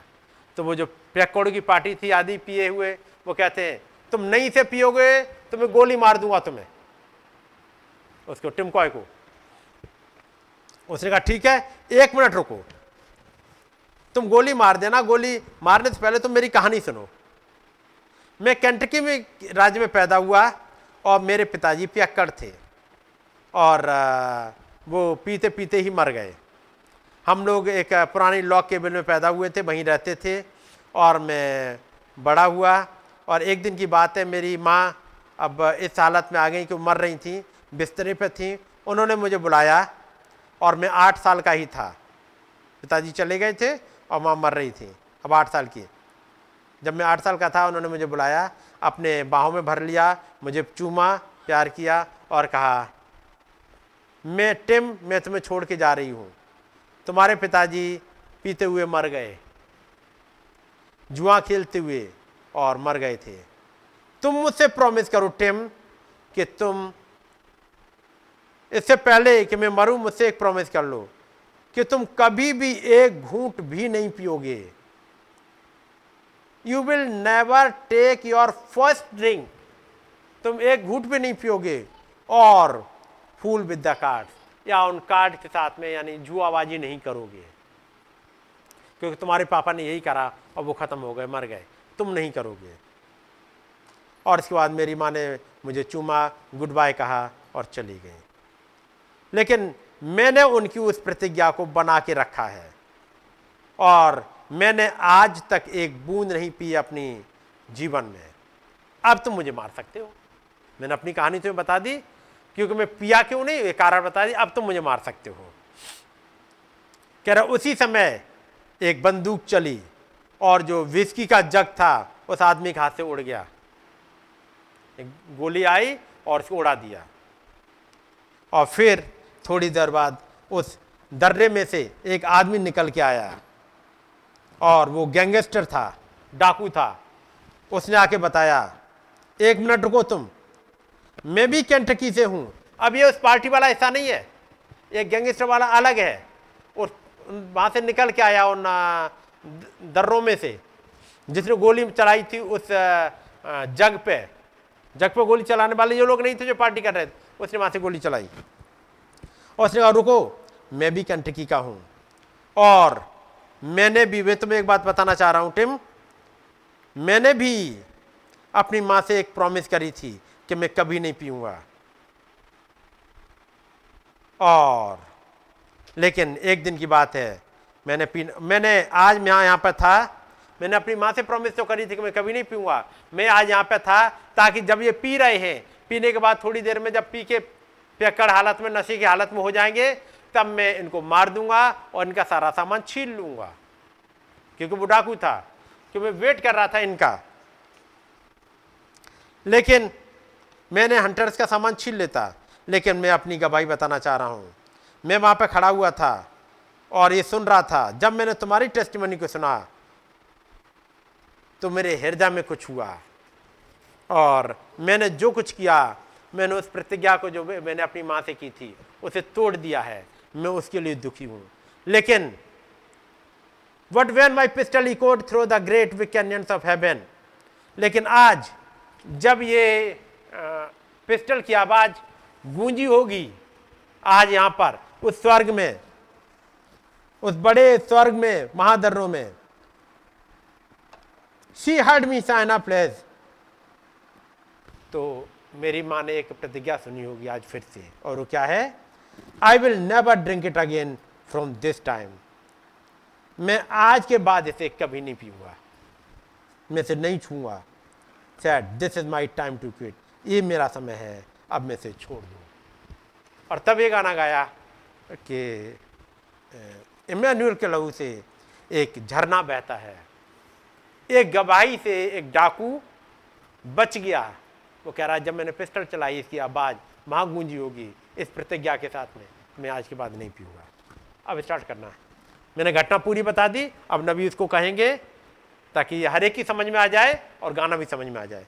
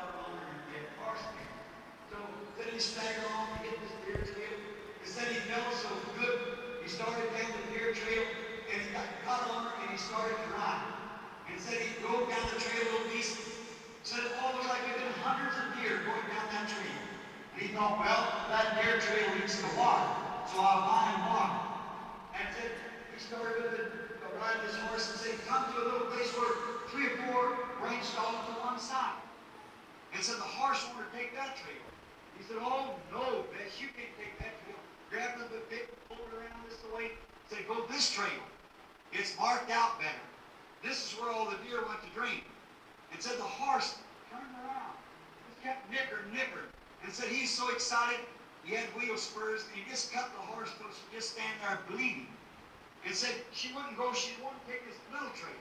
See, that's the way with a lot of people. They like to take the trail of television, movie star. Take the trail of popularity, to be some big person. They don't watch that little trail. There's a highway that leads to heaven. In there, a trail so to say. But the broad one that leads to destruction is posted and blazed all.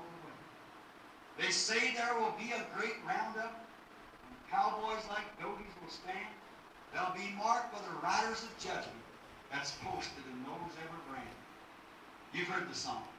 But guess I'd be a stray yearling, just a man that's condemned to die, would be cut into a bunch with the rusties when the boss of them riders go by.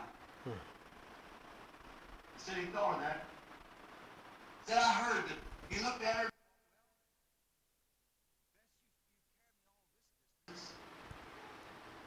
I thought I was going to die and you packed me this far.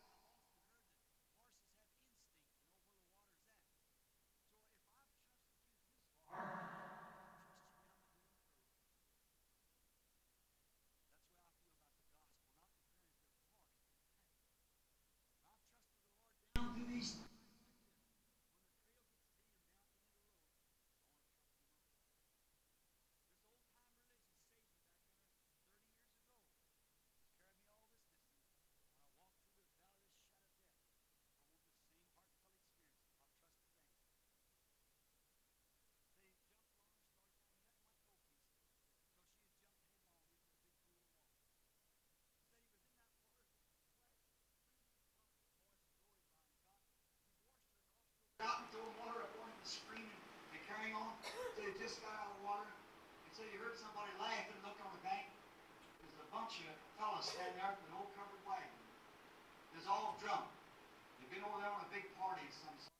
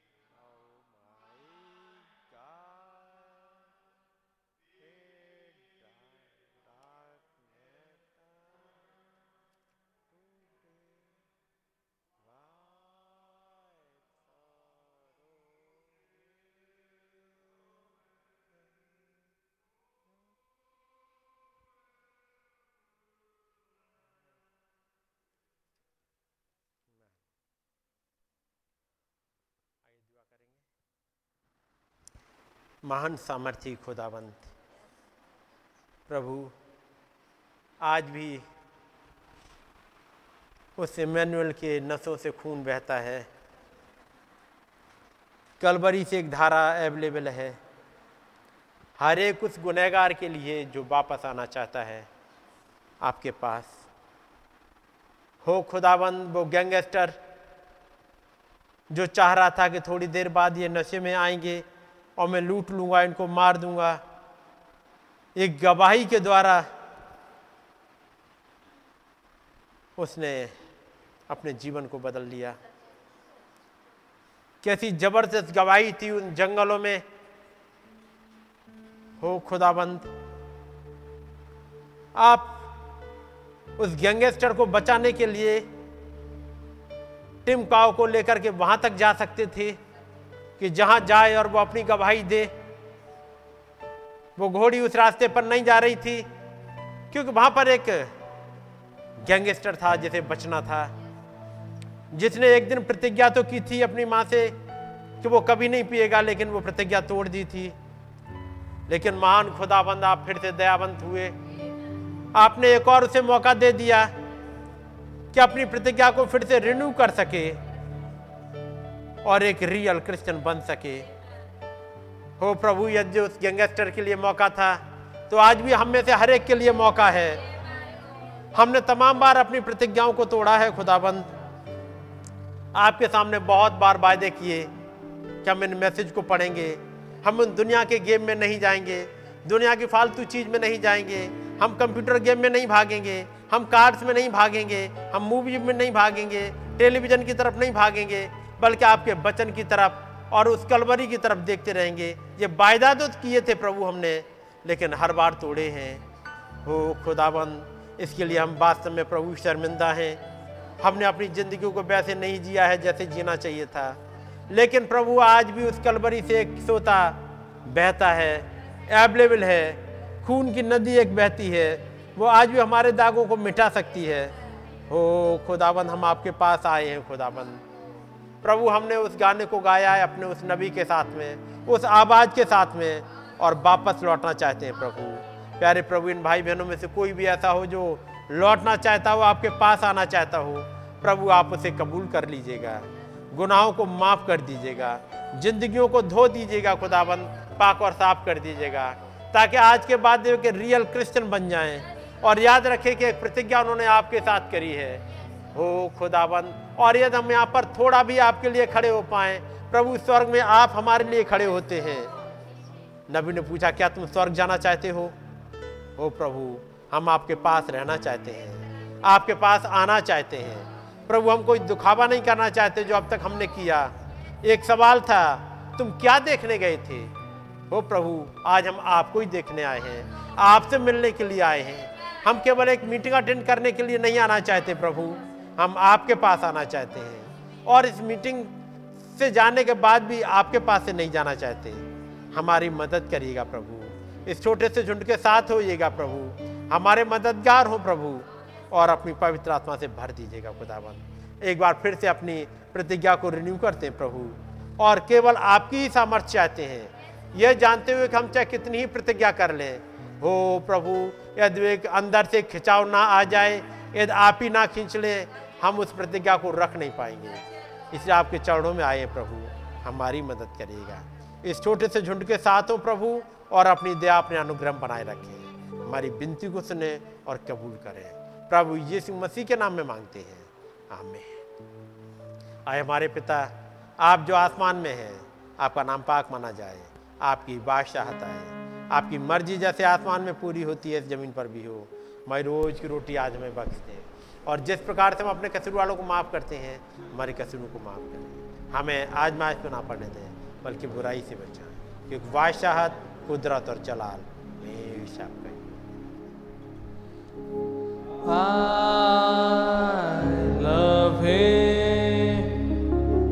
I love him because